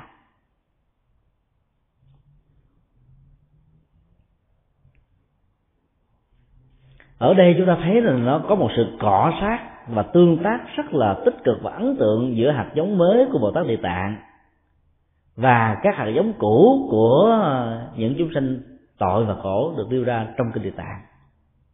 Và cuối cùng đó là những người đó, đó đã được thay đổi làm mới. Bồ Tát Địa Tạng đã trả lời một câu hỏi của một vị Bồ Tát khác rằng là tại sao có nhiều chúng sinh trải qua nghìn kiếp được Bồ Tát Địa Tạng phát nguyện độ thoát không chừa sót một người nào, mà cho đến bây giờ Ngài vẫn chưa hoàn tất được đại nguyện của mình. Như vậy là cái lời nguyện và ứng thân sau khi lời nguyện đó nó có kết quả thật sự hay không? Ý muốn nói như thế. Bồ Tát Địa Tạng đã trả lời rất hay. Sở dĩ mà có tình huống mặc dù lời nguyện và tình thương được gieo rắc mà người ta vẫn không chấp nhận được là bởi vì ở trong tâm thức của họ đang cài một con chip của thành kiến và cho rằng đó là chân lý, đó là số một, đó là số dắt gì đó. Cho nên chân lý của Bồ Tát Địa Tạng đến nó, nó bị dội ngược ra. Giống như một cái, cái ly nước như thế này có cái nắp đậy lại, mà nếu chúng ta lấy một cái bình hai mươi lít rưới lên, rưới từ giờ này sang giờ khác là hết cái bình hai mươi lít đó, dùng hai ba trăm cái bình hai mươi lít nữa, thì cái ly nước này nó cũng y nguyên vậy, là không có thêm một giọt nào nằm ở trong cái lòng của cái ly. Cái thành kiến của con người nó là một ổ khóa. Đó là cái bế tắc thứ nhất. Bế tắc thứ hai, Ngài nói rằng là cái quán tính của nghiệp đó làm cho chúng sinh vừa thoát ra khỏi lưới của khổ đau lại tình nguyện lao vào trong lưới của khổ đau lần thứ hai, lần thứ ba.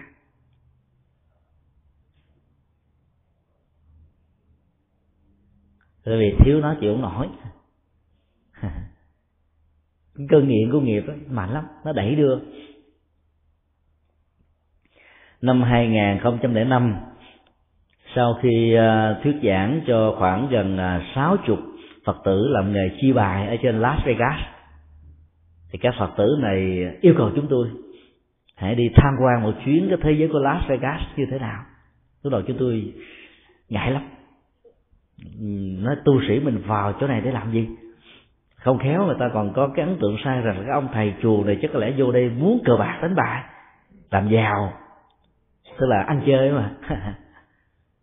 Rồi các Phật tử nói không sao đâu thầy, tụi tôi là những người chia bài, vào trong những cái chỗ mà chúng tôi làm đó thì họ đều biết chúng tôi, và chúng tôi sẽ giải thích rằng là ông này ông đi tham quan để biết thế giới của ăn chơi như thế nào thôi, chứ ông không ăn chơi. Và chúng tôi đi vào trong đó, đó thì họ mới chỉ cái cách mà người ta chơi và có kết luận như thế này là tất cả những người chơi bài cờ bạc á, đều là những người thua. Thua trước hay là thua sau? Người vốn nhiều thua sau, người vốn ít thua trước. Và các cái ông trùm, ông chủ của các sòng bạc là vì ổng là đại tư bản, cho nên ổng có vốn ở trong ngân hàng nhiều và chơi theo cái xác suất bình thường của các máy vi tính đã được thiết lập với cái công thức random. Bao nhiêu lần như vậy thì có một lần trúng, thì cái số tiền của những người trúng này có thể không bằng cái phần mà một phần trăm hay một phần năm mươi của những cái mà ông chủ ông ăn được. Cho nên không có sự gian lận. Ai thế bà, người ta đều thua, ăn trước rồi thua sau, có những người thua trước, thua giữa, rồi thua cuối cùng, từ đầu chí cuối là thua. Nhưng mà cái thói quen và cái cơ nghiệp của họ nhìn vào cái sòng bạc đó, họ thấy tiền, nhìn có một đồng đô la họ thấy một triệu, nhìn hai đồng đô la họ thấy là hai tỷ, và nó không cho phép họ dừng lại, họ tiếc nuối lắm, và cuối cùng trở thành sạch sành xanh. Và họ đã giúp cho chúng tôi thấy được rằng là làm thế nào để biết cái nào sạch sành xanh. Ngồi một cách thẫn thờ, dựa vào tường, hết muốn đi, đi không nổi, vì ngày mai phải bán căn nhà để trả nợ. Trong tình huống đó chúng ta lý giải như thế nào về nghiệp tác động? Nó là nghiệp mới có hay là nghiệp có sẵn?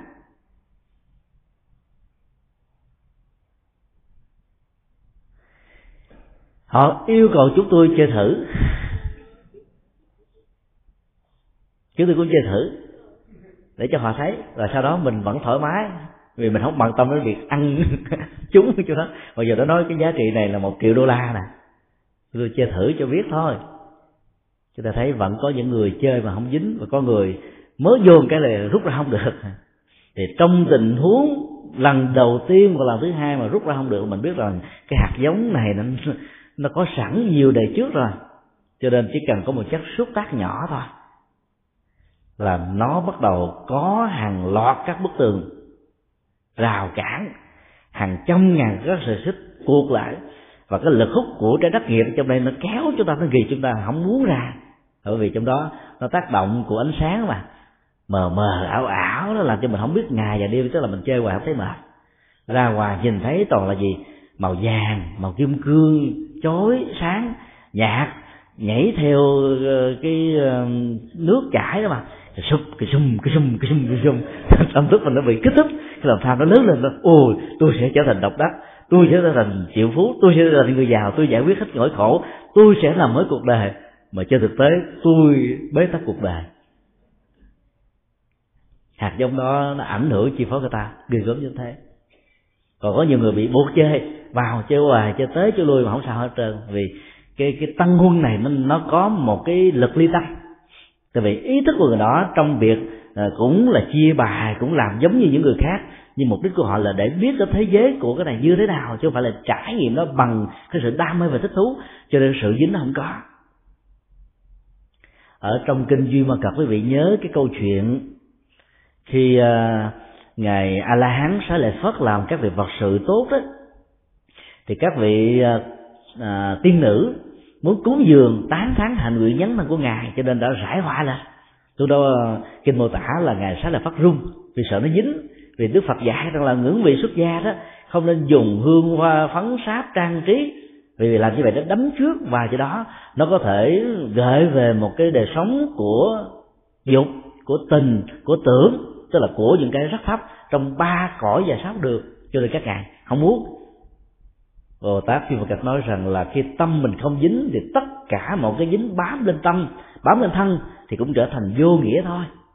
Bản chất của sự buông xả là phóng thích cái sự chấp trước của tâm, chứ không phải là buông tất cả mọi thứ trong cuộc đời. Học thuyết này rất là sâu sắc ở chỗ khi trong nhà mình có năm bảy chục cái ghế để phục vụ, rồi bây giờ nó mình học buông xả rồi, tức là mình không sử dụng cái nào hết, đem ra ngoài bỏ chỗ này, quăng cái chỗ kia, tặng người nọ, nó tôi buông hết trơn, nhưng mà về nhà tiếc. Thì cái đó là cái dính chấp gấp đôi. Buông xả là ứng xử đi đứng nằm ngồi sinh hoạt giao tế mà không bị vướng vào trong những cái đó, cho nên buông thuộc về tâm chứ không thuộc về vật chất. tạo ra một sự buông xả trong sự thực tập hay là tập vào một cái gì đó đó, thì các nghiệp tân huân này nó không ảnh hưởng xấu và tiêu cực tới chúng ta. Và tương tự, nếu người nào làm tốt mà làm một cách rất rất dĩ mà là việc bị người ta buộc thì không thể nào cảm thấy hạnh phúc được hết đó.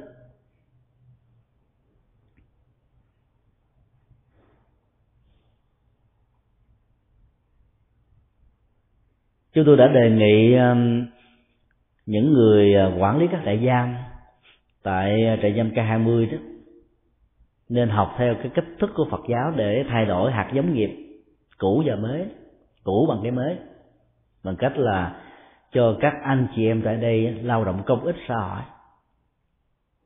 Đây là cái điều mà chưa từng được thực tập ở tại Việt Nam. Họ được làm lao động ở trong phạm vi của nhà giam thôi, từ sáng mơ từ bảy giờ chiều cho đến năm giờ, làm hết việc này đến việc kia, trồng trọt, rồi nuôi cá, rồi lao động, rồi xây nhà, quét dọn, chứ chưa có phục vụ người khác.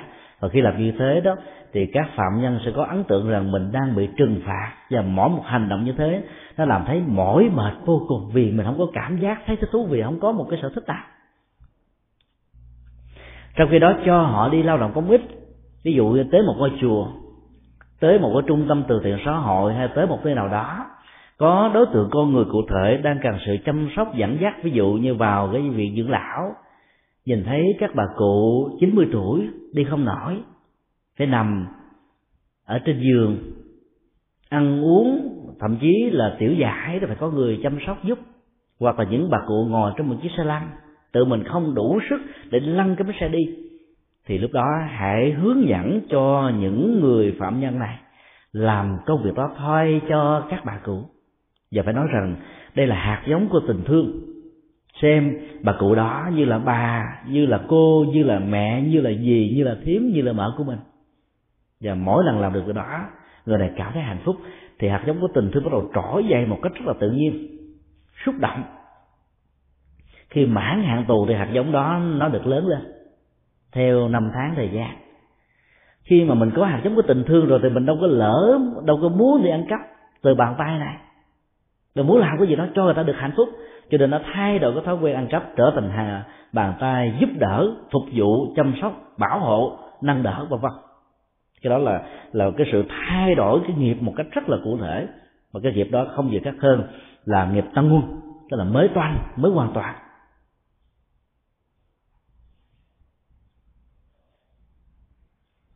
Tức là trong sự tăng quân các hạt giống mới đó, chúng ta phải làm cho đương sự có một cái sự phát tâm. Ở trong Kinh tạng Pali dạy chúng ta ba kỹ năng tâm lý. Thứ nhất là hoan hỷ trước khi làm. Thứ hai, hoan hỷ đương khi làm. Thứ ba, hoan hỷ sau khi làm. Phần lớn chúng ta là hoan hỷ trước khi làm, rồi trong lúc làm mỏi mệt quá, căng thẳng quá, bị phê bình chỉ trích, bị người khác chọt cậy bánh xe, bị người phá đám, không đồng tình, làm cho mình chán nản thất vọng, nói ôi chuyện Phật sự đã làm cho tôi bị đổ nghiệp, từ đây sao tôi thề tôi không làm nữa, mấy bạn đừng tới mà rủ tôi à. Là bởi vì chúng ta không học được cái cách thức gieo những hạt giống mới bằng một thái độ hoan hỷ. Nếu chúng ta có được cái thái độ hoan hỷ đó thì tất cả những điều chướng tai gây mất và nghịch cảnh không có tác động đến mình được, không có làm cho mình bị chuyển hướng của nghiệp, và càng làm càng hạnh phúc, càng vui. Và nhất là mình hiểu rằng là mỗi một cái hành động thiện ích nó phải có một cái bóng, và cái bóng này với cái, cái chiều ngã xuống đất dài hơn là cái cái chiều cao của hoạt động thiện của chúng ta ở trên mặt đất đời sống của mình. Và đó là chuyện rất bình thường. Quý vị đang ngồi ở trong chánh điện thôi, chánh điện ở trên trần nhà nó có năm bảy cái đèn khác nhau dọi tùy theo cái hướng, có cái hướng bóng ngã về phía trước, ngã về sau, ngã về trái, ngã về phải. Có một con người thôi mà đến năm bảy cái bóng hình tả khác nhau, thì cũng một hành động đó mà nó có năm bảy cái chiều hướng tác động ảnh hưởng khác nhau trong cuộc đời này. Và do đó cũng có những cái tốt, cũng có những cái tiêu cực, cũng có người khen, cũng có người chê. Và thấy được điều đó chúng ta thấy ôi mọi thứ như vậy là chuyện bình thường thôi, không có gì phải bận tâm lo lắng. Và muốn giúp cho mình có được quan nghĩ đang khi làm, mặc dù đang lúc làm nó gặp nhiều cái thứ, ví dụ ổ gà, ổ chuột, ổ voi, thậm chí là vực thẳm đó, làm thế nào để chiếc xe mình đi tới phía trước mà không bị ngã quỵ, dẫn đến thương tật vân vân.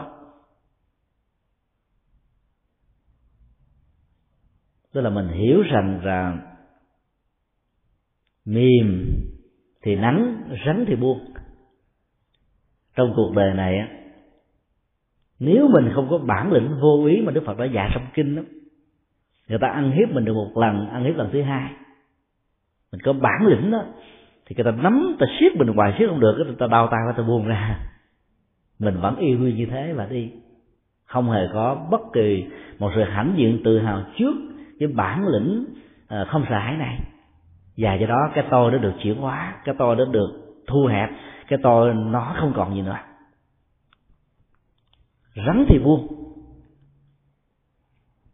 còn mềm quá tức là mình yếu, thiếu bản lĩnh, thiếu hoan hỷ, thiếu động cơ, thì do đó người ta tấn công bằng cách là có những cái cuộc chiến tâm lý đó mà, nó ra nó vào. Đôi lúc có nhiều người ta nhiệt tình với mình, ta sợ mình bị lầm đường lạc lối, ta nói từ góp ý mình làm cho mình chán nản thất vọng. Cho nên khi làm Phật sự mình biết đó là đúng á, thì ai có nói ngã nó nghi gì mình nên tham nghe, có nghe tay lỗ tay trước rồi cho nó bay qua lỗ tay sau, nó đi du lịch thôi, vòng vòng là vòng rồi nó hết à, hết đạo nó rớt xuống. Còn nghe nhiều quá nó sẽ hoang mang.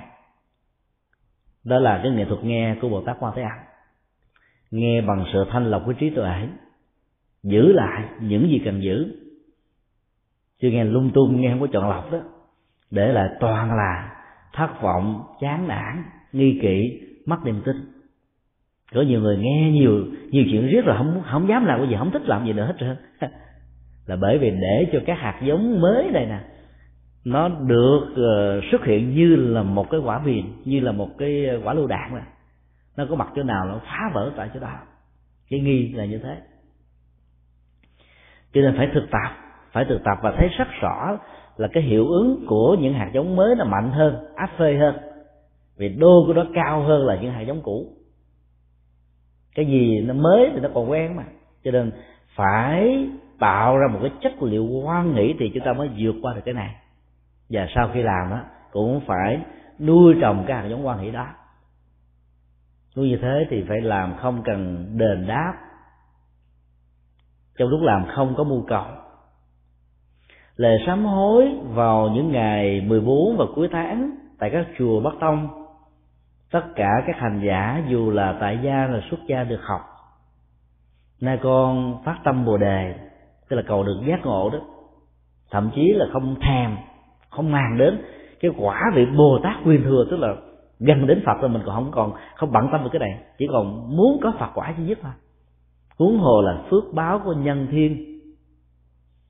Người trên thực tế khi chúng ta làm chúng ta không nhớ, lúc lên điện Phật thì nhớ đọc thuộc lào, nhưng mà ra đối diện trước bàn Phật là thắp cái hương, Phật ơi gia hộ cho con trúng số đắc đắc, nếu con trúng số thì con sẽ thưởng ngài, con sẽ cúng một ngôi chùa, làm một cái điện Phật, hay là con sẽ phát tâm là lo một cái giảng đường. Chúng ta phát nguyện như thế nhiều lắm, chúng ta đang làm cái việc đông no tính điếm và mặc cả với Phật và phước báo. Mặc dù sám hối cho ta nói còn không thèm những thứ này, mà cho tụi tới mình thèm chảy nước miếng. Giờ mình kể cái thèm đó cho Phật hàng ngày hàng giờ, cứ cứ giái giang thắp hương là bắt đầu mình lẩm bẩm ở trong đầu trong miệng, rồi cuối cùng làm cho người ta có cảm giác rằng đạo Phật là một tôn giáo của tín ngưỡng, mà trên thực tế đạo Phật là tôn giáo của tuệ giác. Khi lòng không có mong cầu rồi đó thì cái người nhận ơn nghĩa của chúng ta có đối xử tệ bạc đi nữa, lòng mình không đau, không buồn, không hờn, không giỏi. Có nhiều người giúp một người khác rồi kể, giúp một lần mà kể cả trăm lần, kể riết rồi người ta nghe mặc cảm luôn, ta thấy ta sợ, ta không dám nhận nữa. Và do đó trong cái giúp đó đừng để cho ai có một cái gánh nặng mặc cảm rằng họ là con một của xã hội, họ là ký sinh trùng, họ là gánh nặng vân vân. Thì cái giúp đó nó mới có ý nghĩa đạo đức lớn nhất. Có nhiều người trả ơn chúng ta bằng những cái oán vì không hiểu được tấm lòng của mình. Nếu tình huống đó là một sự thật đó, thì đừng, đừng có bận tâm, đừng có sợ hãi, và hãy giữ quan hỷ. Không thực tập được cái điều này thì đến lúc mình nói trời, phải lúc đó mà tôi không giúp nó thì nó đâu có cơ hội ngày năm mà nó lên mặt với tôi. Giá trời giá Phật làm sao cho cho nó trở thành đất lỡ, chết cho rồi. À, như vậy là chúng ta thấy là mình mất đi yếu tố của lòng từ bi, mất đi lòng hoan hỷ. Cho nên sau khi làm rồi phiền não cung cực, gặp đâu cũng phiền não, gặp người đó cũng phiền não, nghe người ta kể với người đó cũng phiền não, thấy người đó thành công, thấy người đó được người ta ca tụng lại càng phiền não nhiều hơn. Tại vì chúng ta chưa thực tập được cái lòng hoan hỷ sau khi làm một việc tốt. Các cái hạt giống đó đều là các hạt giống tăng huân, nó phải được làm mới, được vun trồng, được tưới tặng hàng ngày hàng giờ. Thì như vậy là mang hạnh nguyện của Bồ Tát Địa Tạng gần những con người khó dễ khó thương, gần những con người khó chịu, gần những con người bạc bẽo, gần những con người mà cuộc đời có thể nguyền rủa, đắng cay, trả thù, vân vân, mà chúng ta vẫn cảm thấy rằng họ là những đối tượng cần đến tình thương và sự chăm sóc của chúng ta. Các nhà giáo dục Phật giáo có thể giúp cho cuộc đời tháo gỡ hết tất cả những mối hận thù, vì nỗi khổ niềm đau đó không phải là kẻ thù của con người, và con người tác nhân tạo ra cái nỗi đau đó cũng không phải là kẻ thù của con người, mà chính hành động sai lầm của người đó mà kinh điển nhà Phật gọi là vô minh, hoặc là dưới ảnh hưởng của lòng tham lòng sân mới chính là kẻ thù đích thực của toàn nhân loại. Cho nên thay vì thù con người thì chúng ta chuyển hóa cái này. Thì như vậy là cái ức chế của nỗi khổ niềm đau nó được giải phóng, và con người đó có một cái sự gọi là chuyển hóa, vì ta thấy rằng là cái độ lực của mình đó làm cho họ phải suy nghĩ lại, và tiến trình suy nghĩ lại là làm cho họ trở thành một con người hoàn toàn mới. Đó là cách thức mà Bồ Tát Địa Tạng đã làm, và làm rất thành công. Chỉ thấy đạo lý nhà Phật, đặc biệt là Đức Phật, phó chúc cho Đề Bà Đạt Đa thành Phật trong tương lai. Tại vì mình, mình ôi, tôi, tôi giái cho nó chết nữa không? Đào thai mấy kiếp làm quỷ, trăm kiếp làm súc sanh, một nghìn kiếp làm là con bò hay là con trâu, con gà dịch gì đó. Và khi mình giái gian như thế là mình cảm thấy hài lòng lắm rồi. Trong cái giái như vậy chúng ta đang làm nghiệp sát, không giết người cụ thể mà giết người bằng tâm. Do đó nếu trước khi là Phật tử ai từng có những lời thề độc đó, hãy giải phóng nó đi. Hoặc là mình nói một cái câu nói nào lỡ lời một cái rồi để làm cho người ta mất ăn bỏ ngủ. Bởi vì vì một cái giá bằng ba cái tát. Cái tâm lý sợ hãi làm cho người ta bị khủng hoảng, khủng bố, và không dám có mặt ở đâu hết á. Những tên khủng bố lâu lâu gọi một cú điện thoại tại ngôi nhà đó có một quả mìn, làm cho biết bao nhiêu người là cuốn chạy, và trong sự tháo chạy như thế là nhiều người ta đã giẫm đạp lên nhau cái chết của bạn. Mà trên thực tế thì không có một cái hành động và có một cái quả mìn nào cả ấy, thế mà cái khổ đau đã có mặt. Cái giá của sự khủng bố đó nó bằng hàng trăm cái tác khủng bố thật sự. Cho nên hãy giải phóng bằng cách là mình, nếu có cơ hội đối diện trước người đó, mình nói để cho người ta tháo cái sợ hãi về cái lời thề độc của mình đối với họ. Ví dụ có nhiều người mẹ dặn đứa con quá và nói với con rằng là khi tao chết á, tao cấm mày đến thắp hương tao, và nếu mày đến thắp hương á thì tao sẽ trừng phạt. Thí dụ vậy thì chuyện đó có thể xảy ra. Nếu người con đến, người mẹ này sẽ ọc máu. Chứ tôi làm lễ tẳng liệm cho rất nhiều gia đình thỉnh thoảng gặp những tình huống như vậy, là bởi vì cái lời thề độc đó nó chưa được tháo gỡ. Cái hạt giống tăng quân ở trong cái nỗi khổ niềm đau nó tạo thành một cái nội kết suốt mấy chục năm bị bế tắc. và nó phản ứng làm cho bà này phải bị tồn tại với cảnh giới ngạ quỷ. Khi chết đó, không an tâm vì còn giữ lời thề mà, cho nên rình liếc ngó trong coi cái, cái thằng con trai mà bạc bẽo mà mình thề đọc đó nó có bạc không. Nó có là mình trả thù cho nó biết. Và cho đó chúng ta đang làm cho mình trở thành khổ đau, bế tắc. Và đứa con đó lại càng khổ đau nhiều hơn. Nhưng là khi nó hồi đầu, nó thấy rất rõ rằng là cái hành động trước đó, cái đó đó là mẹ nó bị băng giá, trái tim, và không còn muốn thừa nhận đó như là một đứa con. Dầu cho nó muốn hồi đầu, mà người mẹ không thừa nhận, không chấp nhận. Thì các hạt giống tân quân mới toanh này đó, nó không có hiệu lực để được khai qua kết trái.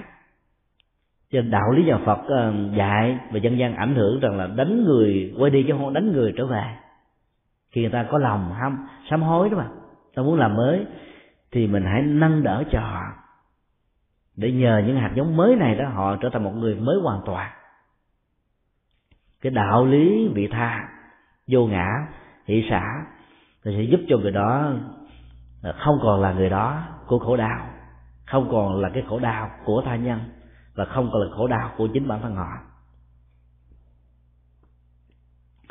Bài kệ thứ thứ tư ở trong đây nói rằng là vốn bản chất không phân thiện ác.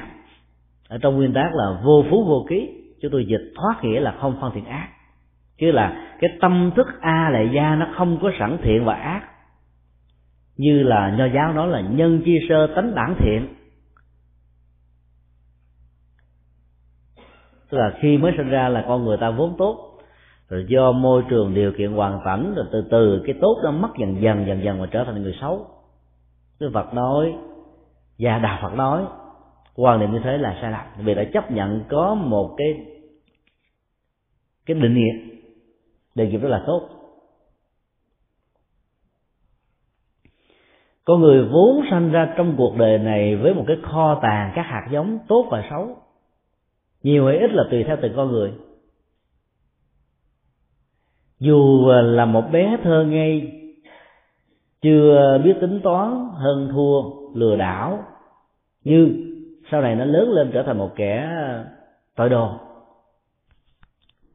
các hạt giống nó đó nó vẫn không có thể hiện một cách rõ rệt ở trong tâm thảm của nó, cho đến lúc nó được giáo dục và ảnh hưởng bởi môi trường điều kiện hoàn cảnh thì nó mới được thể hiện. Cho nên sẽ là một sai lầm khi chúng ta cho rằng là bản chất tâm thức nó mang một cái thiên hướng hoặc là tốt hoặc là xấu. Mặc dù trong hai buổi vừa qua chúng tôi được nói rằng các hạt giống bản hữu đó nó có một cái quán tính, nhưng mà cho rằng là một cái thiên hướng cố định đó là sai lầm. Cho nên đây xác định là nó không phân thiện ác, vì trong đó nó có đủ hạt giống thiện hay ác, nó tùy từng tình huống cụ thể mà được phân định. Thường chuyển nhanh như thác nước cao. Cái tâm thức của con người nó trỗi dậy ở trong đời sống đó, như là những cuộn phim, như là những kịch bản. Và con người vừa là người viết kịch bản, vừa là nhà đạo diễn, vừa là nhà sản xuất, vừa là diễn viên đóng. Chúng ta tự đối thoại, tự độc thoại, chúng ta tạo ra các cặp tính, chúng ta dựng lên vấn đề rồi tìm những cái hướng giải quyết vấn đề. Ở trong tư duy, trong nhận định á, cái thức của mình nó diễn ra rất nhiều tình huống tương tự như vậy, và nó cuốn trôi chúng ta theo cái bản năng của nó, theo cái thói quen của nó, theo cái ảnh hưởng hoặc là tốt hoặc là xấu của nó. Khi thấy rằng là thức nó như là một cái thác chảy cuồn cuộn, thì chúng ta thấy một cái hình ảnh là giữa đó nó có một sự tiếp nối. Mỗi một đơn vị phân tử H hai O tạo thành nước, nó được vận chuyển một cái tốc độ rất là chóng mặt, mà mắt mình không nhìn thấy được. Và giữa các phân tử nối kết đó nó có một cái khoảng cách rất là lớn. Do đó không cho phép chúng ta xem nó như là một thực thể thường tại, bất biến. Nghiệp, hành động thể hiện qua cá tính, phong tục, tập quán, văn hóa, ý thức hệ tôn giáo, ý thức chính trị, nó cũng diễn ra như vậy, nhưng phần lớn chúng ta có khuynh hướng do tác động của giáo dục, nghĩ rằng nó chính là mình, nó của mình, và mình phải bảo hộ, mình giữ. Ai đụng tới đó là đụng đến cái tôi, đụng đến hạnh phúc, đụng đến khổ đau. Vì đó mình sẵn sàng kháng cự và thậm chí câu hình hướng là khống chế những cái năng lực kháng cự này theo cái thức bạo động, vân vân. A-la-hán họa nhiệm màu, thức này mới hết đuôi đầu tử sanh. Cái hoạt dụng của sự chuyển biến của các hạt giống cũ và mới, quán tính và mới có tiếp dẫn, hết cái năng lực hoạt dụng của nó khi mà con người đã chứng thành thánh quả A-la-hán. Thì tại đây đó, hàng ngày hàng giờ các vị thánh vẫn đi đứng nằm ngồi sinh hoạt giao lưu đối tác, nhưng mà các ngài không có bị trước dính lắm nhiễm như là chúng ta. Có nhiều người hỏi là sau khi một hành giả trở thành một vị Phật thì cái gì sẽ xảy ra với ngài? Tư Phật nói thì cũng đi đứng nằm ngồi. Họ nói ủa vậy có gì khác biệt đâu, chúng tôi phải tu. Tư Phật nói khác gì lắm chứ. Đi đứng nằm ngồi trong sự không tạo nghiệp xấu, vĩnh viễn không bao giờ, không bao giờ có sự biến chuyển đi từ một cái hướng cao xuống thấp, từ hướng thánh trở thành phàm, không có. Và đây là toàn thể giá trị của sự chuyển hóa tâm thức. Nói, tôi đâu có muốn giải thoát đâu, thì tôi cũng không có nhu cầu cần. Thì Phật nói phải cần chứ, bởi vì nếu không khéo tù đày, địa ngục, khổ đau cho mình cho người. Cho nên thấy những điều đó thì mình phải tránh. À, vậy về cái sinh hoạt thường nhật của một vị A-la-hán như thế nào? Ăn, mặc, ngủ, ở, sinh hoạt. Nhìn từ bên ngoài nó giống y hệt là người của chúng ta, nhưng nó khác ở chỗ là có oai nghi, có tế hạnh, có chánh niệm, có tỉnh thức. Và trong các hoạt dụng đó không hề có bất kỳ một sự chấp mắc dính trước nào. Ở Kinh Pháp Cú Đức Phật dạy chúng ta hãy quan sát một cái con cò nó bay trên bầu trời, dưới nó là một mặt nước. Nếu là một thi sĩ đó, chúng ta có thể tức cảnh sanh tình tạo ra một kiệt tác là một bài thơ. Nếu là một nhà họa sĩ, chúng ta sẽ để lại một bức tranh.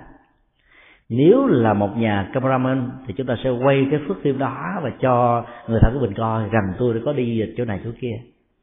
Nhưng bản thân của con cò đó, đó không hề có bất kỳ một ý niệm và niềm mong mỏi lưu giữ hình ảnh nó trên không gian để tạo thành bức tranh, để tạo thành một bài thơ, để tạo thành một thước phim, vân vân. Khi đó có mặt, hình ảnh và bóng dáng của nó được tương phản xuống mặt nước cũng như là một bức tranh ở trên bầu trời. Có một con cò bay, ở dưới có năm bảy bức tranh khác nhau, bức tranh trên trời với nhiều góc độ, bức tranh dưới nước với nhiều hình thù, và người ta đã mô tả lại cái bức tranh đó bao nhiêu cách thức. Nhưng con cò không hề có ý giữ lại trên bầu trời, cũng không hề có ý lưu giữ nó ở dưới mặt nước, và bản thân của nước cũng không muốn giữ hình con cò, bản thân của không gian bầu trời cũng không muốn giữ hình thù của con cò. Mọi thứ diễn ra trong cuộc đời này với tư cách là một bậc đã chứng thánh, nó cũng y hệt như thế. Vẫn sinh hoạt, vẫn đi đứng, vẫn nằm ngồi, vẫn lao động, vẫn phục vụ, vẫn dấn thân, vẫn mang tình thương đến tha nhân. Nhưng sao những cái đó nó không lưu giữ lại gì hết. Còn chúng ta là lưu giữ kỷ niệm. Đi đâu phải quay phim, chụp ảnh, kỹ vật, lâu lâu vào những studio make up lại cho sao lại đẹp, sao lại trẻ. Trẻ đi mười tuổi mình giữ lại, rồi sau này bảy mươi tuổi rồi mình vẫn để cái hình hai mươi tuổi để trong nhà. Ai vào nó thưa anh, mình nhìn lại thưa cụ. Lâu lâu nó làm cho mình có được một niềm vui, vì mình thấy sao trời lúc nhỏ trẻ tôi bảnh quá, đẹp quá, rồi bây giờ nó không còn bảnh, nó không còn đẹp nữa, mà tiếc cái đó cho nên khổ đau có mặt. Thì đến cái quả vị của A-la-hán đó thì mọi sự chấp trước nó không còn nữa.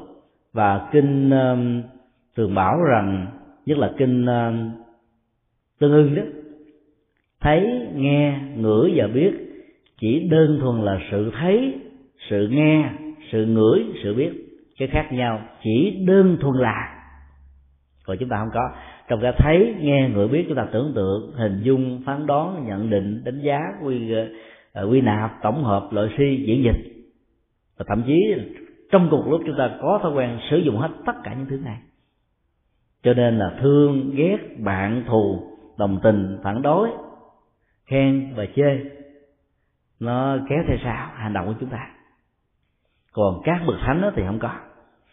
Các ngài chỉ có hai thứ: từ bi và trí tuệ. Từ bi cho nên dấn thân làm, làm với tất cả tấm lòng, mang hạnh phúc, chứ không hề có bất kỳ một cái mong mỏi đền ơn đáp nghĩa về sao. Đó là trí tuệ. Và vì có trí tuệ cho nên các ngài không bao giờ dừng nghĩ cái công việc làm thiện, làm ích cho cộng đồng xã hội của ngài, vì sự có mặt của ngài là để làm các việc đó và biến các sự việc đó trở thành một hiện thực.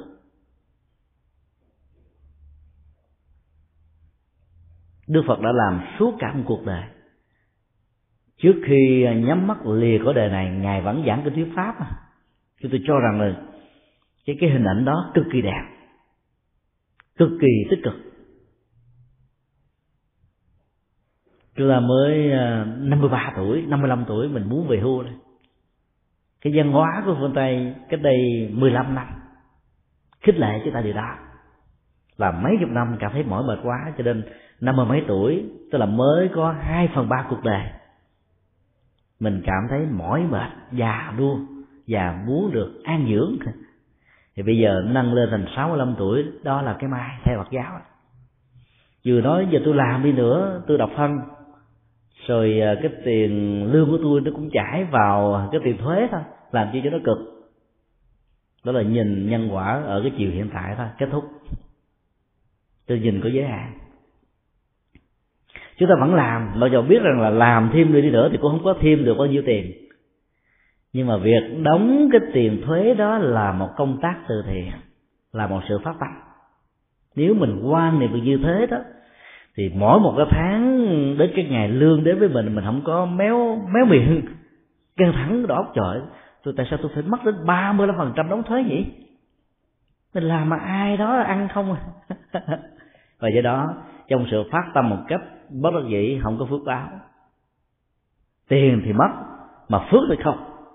Do đó học được cái nhân quả này, và nhất là cái đạo lý bố thí cúng dường giúp cộng đồng tha nhân đó, cho phép mình cứ đến cái ngày mà lương nó vào trong account của mình đó, mình có niềm vui. Ồ, bữa nay tôi may mắn quá, tôi đã được làm ba mươi phần trăm cái tiền lợi dụng từ công an việc làm chính đáng của mình cho việc từ thiện.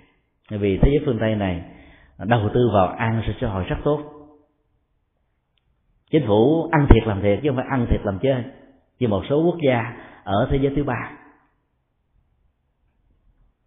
Cho đến ngày đó thì nhớ mà hồi hướng công đức.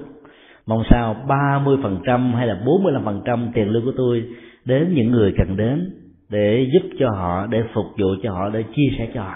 Vậy mong sao cho thế giới này bớt đi nỗi khổ niềm đau. Đó là các hạt giống tăng huân. Nó rất hay, rất mới. Và nó hoàn toàn mất hết tất cả những cái hậu quả tiêu cực. Là bởi vì tâm thức người đó đã được thuần tịnh, trong sáng, thanh tịnh, trở về bản tâm thường trú, thể tánh tịnh minh thôi. Thức này mới hết đuôi đầu tử sanh.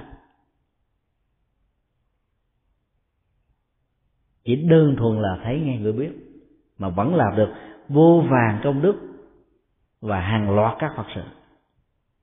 Cái giá trị tích cực trong sự dấn thân của một người hiểu được học thuyết, hạt giống tăng huân, hạt giống bản hữu ở trong cái kho tàng tâm thức A-Lại Gia. Vì đó cố gắng làm. Nếu ai nỗ lực làm hai chốt, làm hai ca và sẵn sàng đóng tiền thế như thế, thì nghĩa là người đó đang biết làm những việc tốt, việc đẹp cho cuộc đời. Mà dù mình cũng không ăn thêm được cái tiền gì nữa, không sao hết á, vì mình đang saving, đóng tiền tiết kiệm, bỏ tiền tiết kiệm công đức vào cái kho tàng công đức của A-Lại Gia. Và kho tàng này nó có cái năng lực bất tận, sử dụng ngoài không hết. cứ quan sát cái thế giới và cộng đồng của người Hoa khắp nơi, rất thích làm phước báo, rất phát tâm làm. Các ngôi chùa Trung Hoa hơn bất kỳ một ngôi chùa nào trên thế giới này, hoành tráng, trang nghiêm, lớn, là bởi vì người Trung Hoa rất thích làm các phước báo. Và nhờ đó phước tạo phước, đức sanh đức, nhân quả tốt tạo ra hàng chuỗi các nhân tốt kéo theo sau. Dĩ nhiên là, là, là làm thế để huấn huấn luyện cái tâm của mình đừng có vướng vào cái cái thành quả của sự đầu tư, thì lúc đó tâm lượng của mình nó sẽ lớn, và mình đang từng bước trở thành các bậc A La Hán về phương diện hành thiện, làm thiện, làm phước báo, gieo dầu công đức. Chứ bằng không nó trở thành đông đo tính điếm, thì cái tôi đó nó trở thành trục say.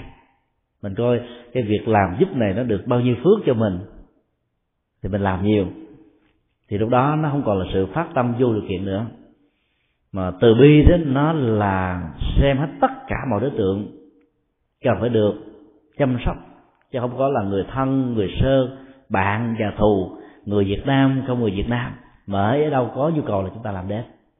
Thì làm được như vậy đó thì cái đuôi đầu tử sanh của cái thức A-Lại Gia nó không còn ảnh hưởng chúng ta như là một thói quen quán tính của dân hóa, của phong tục tập quán nữa, mà mình vượt lên trên hết tất cả các giới hạn tham tình này.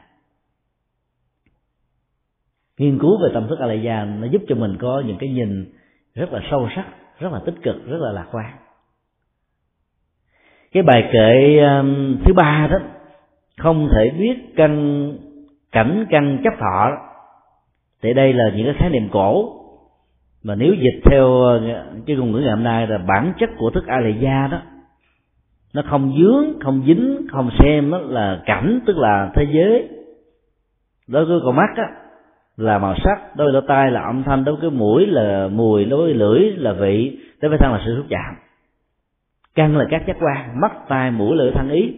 Chấp thọ chính là cái thân của mình, nó không bám víu vào những thứ đó, không dính vào cái đó.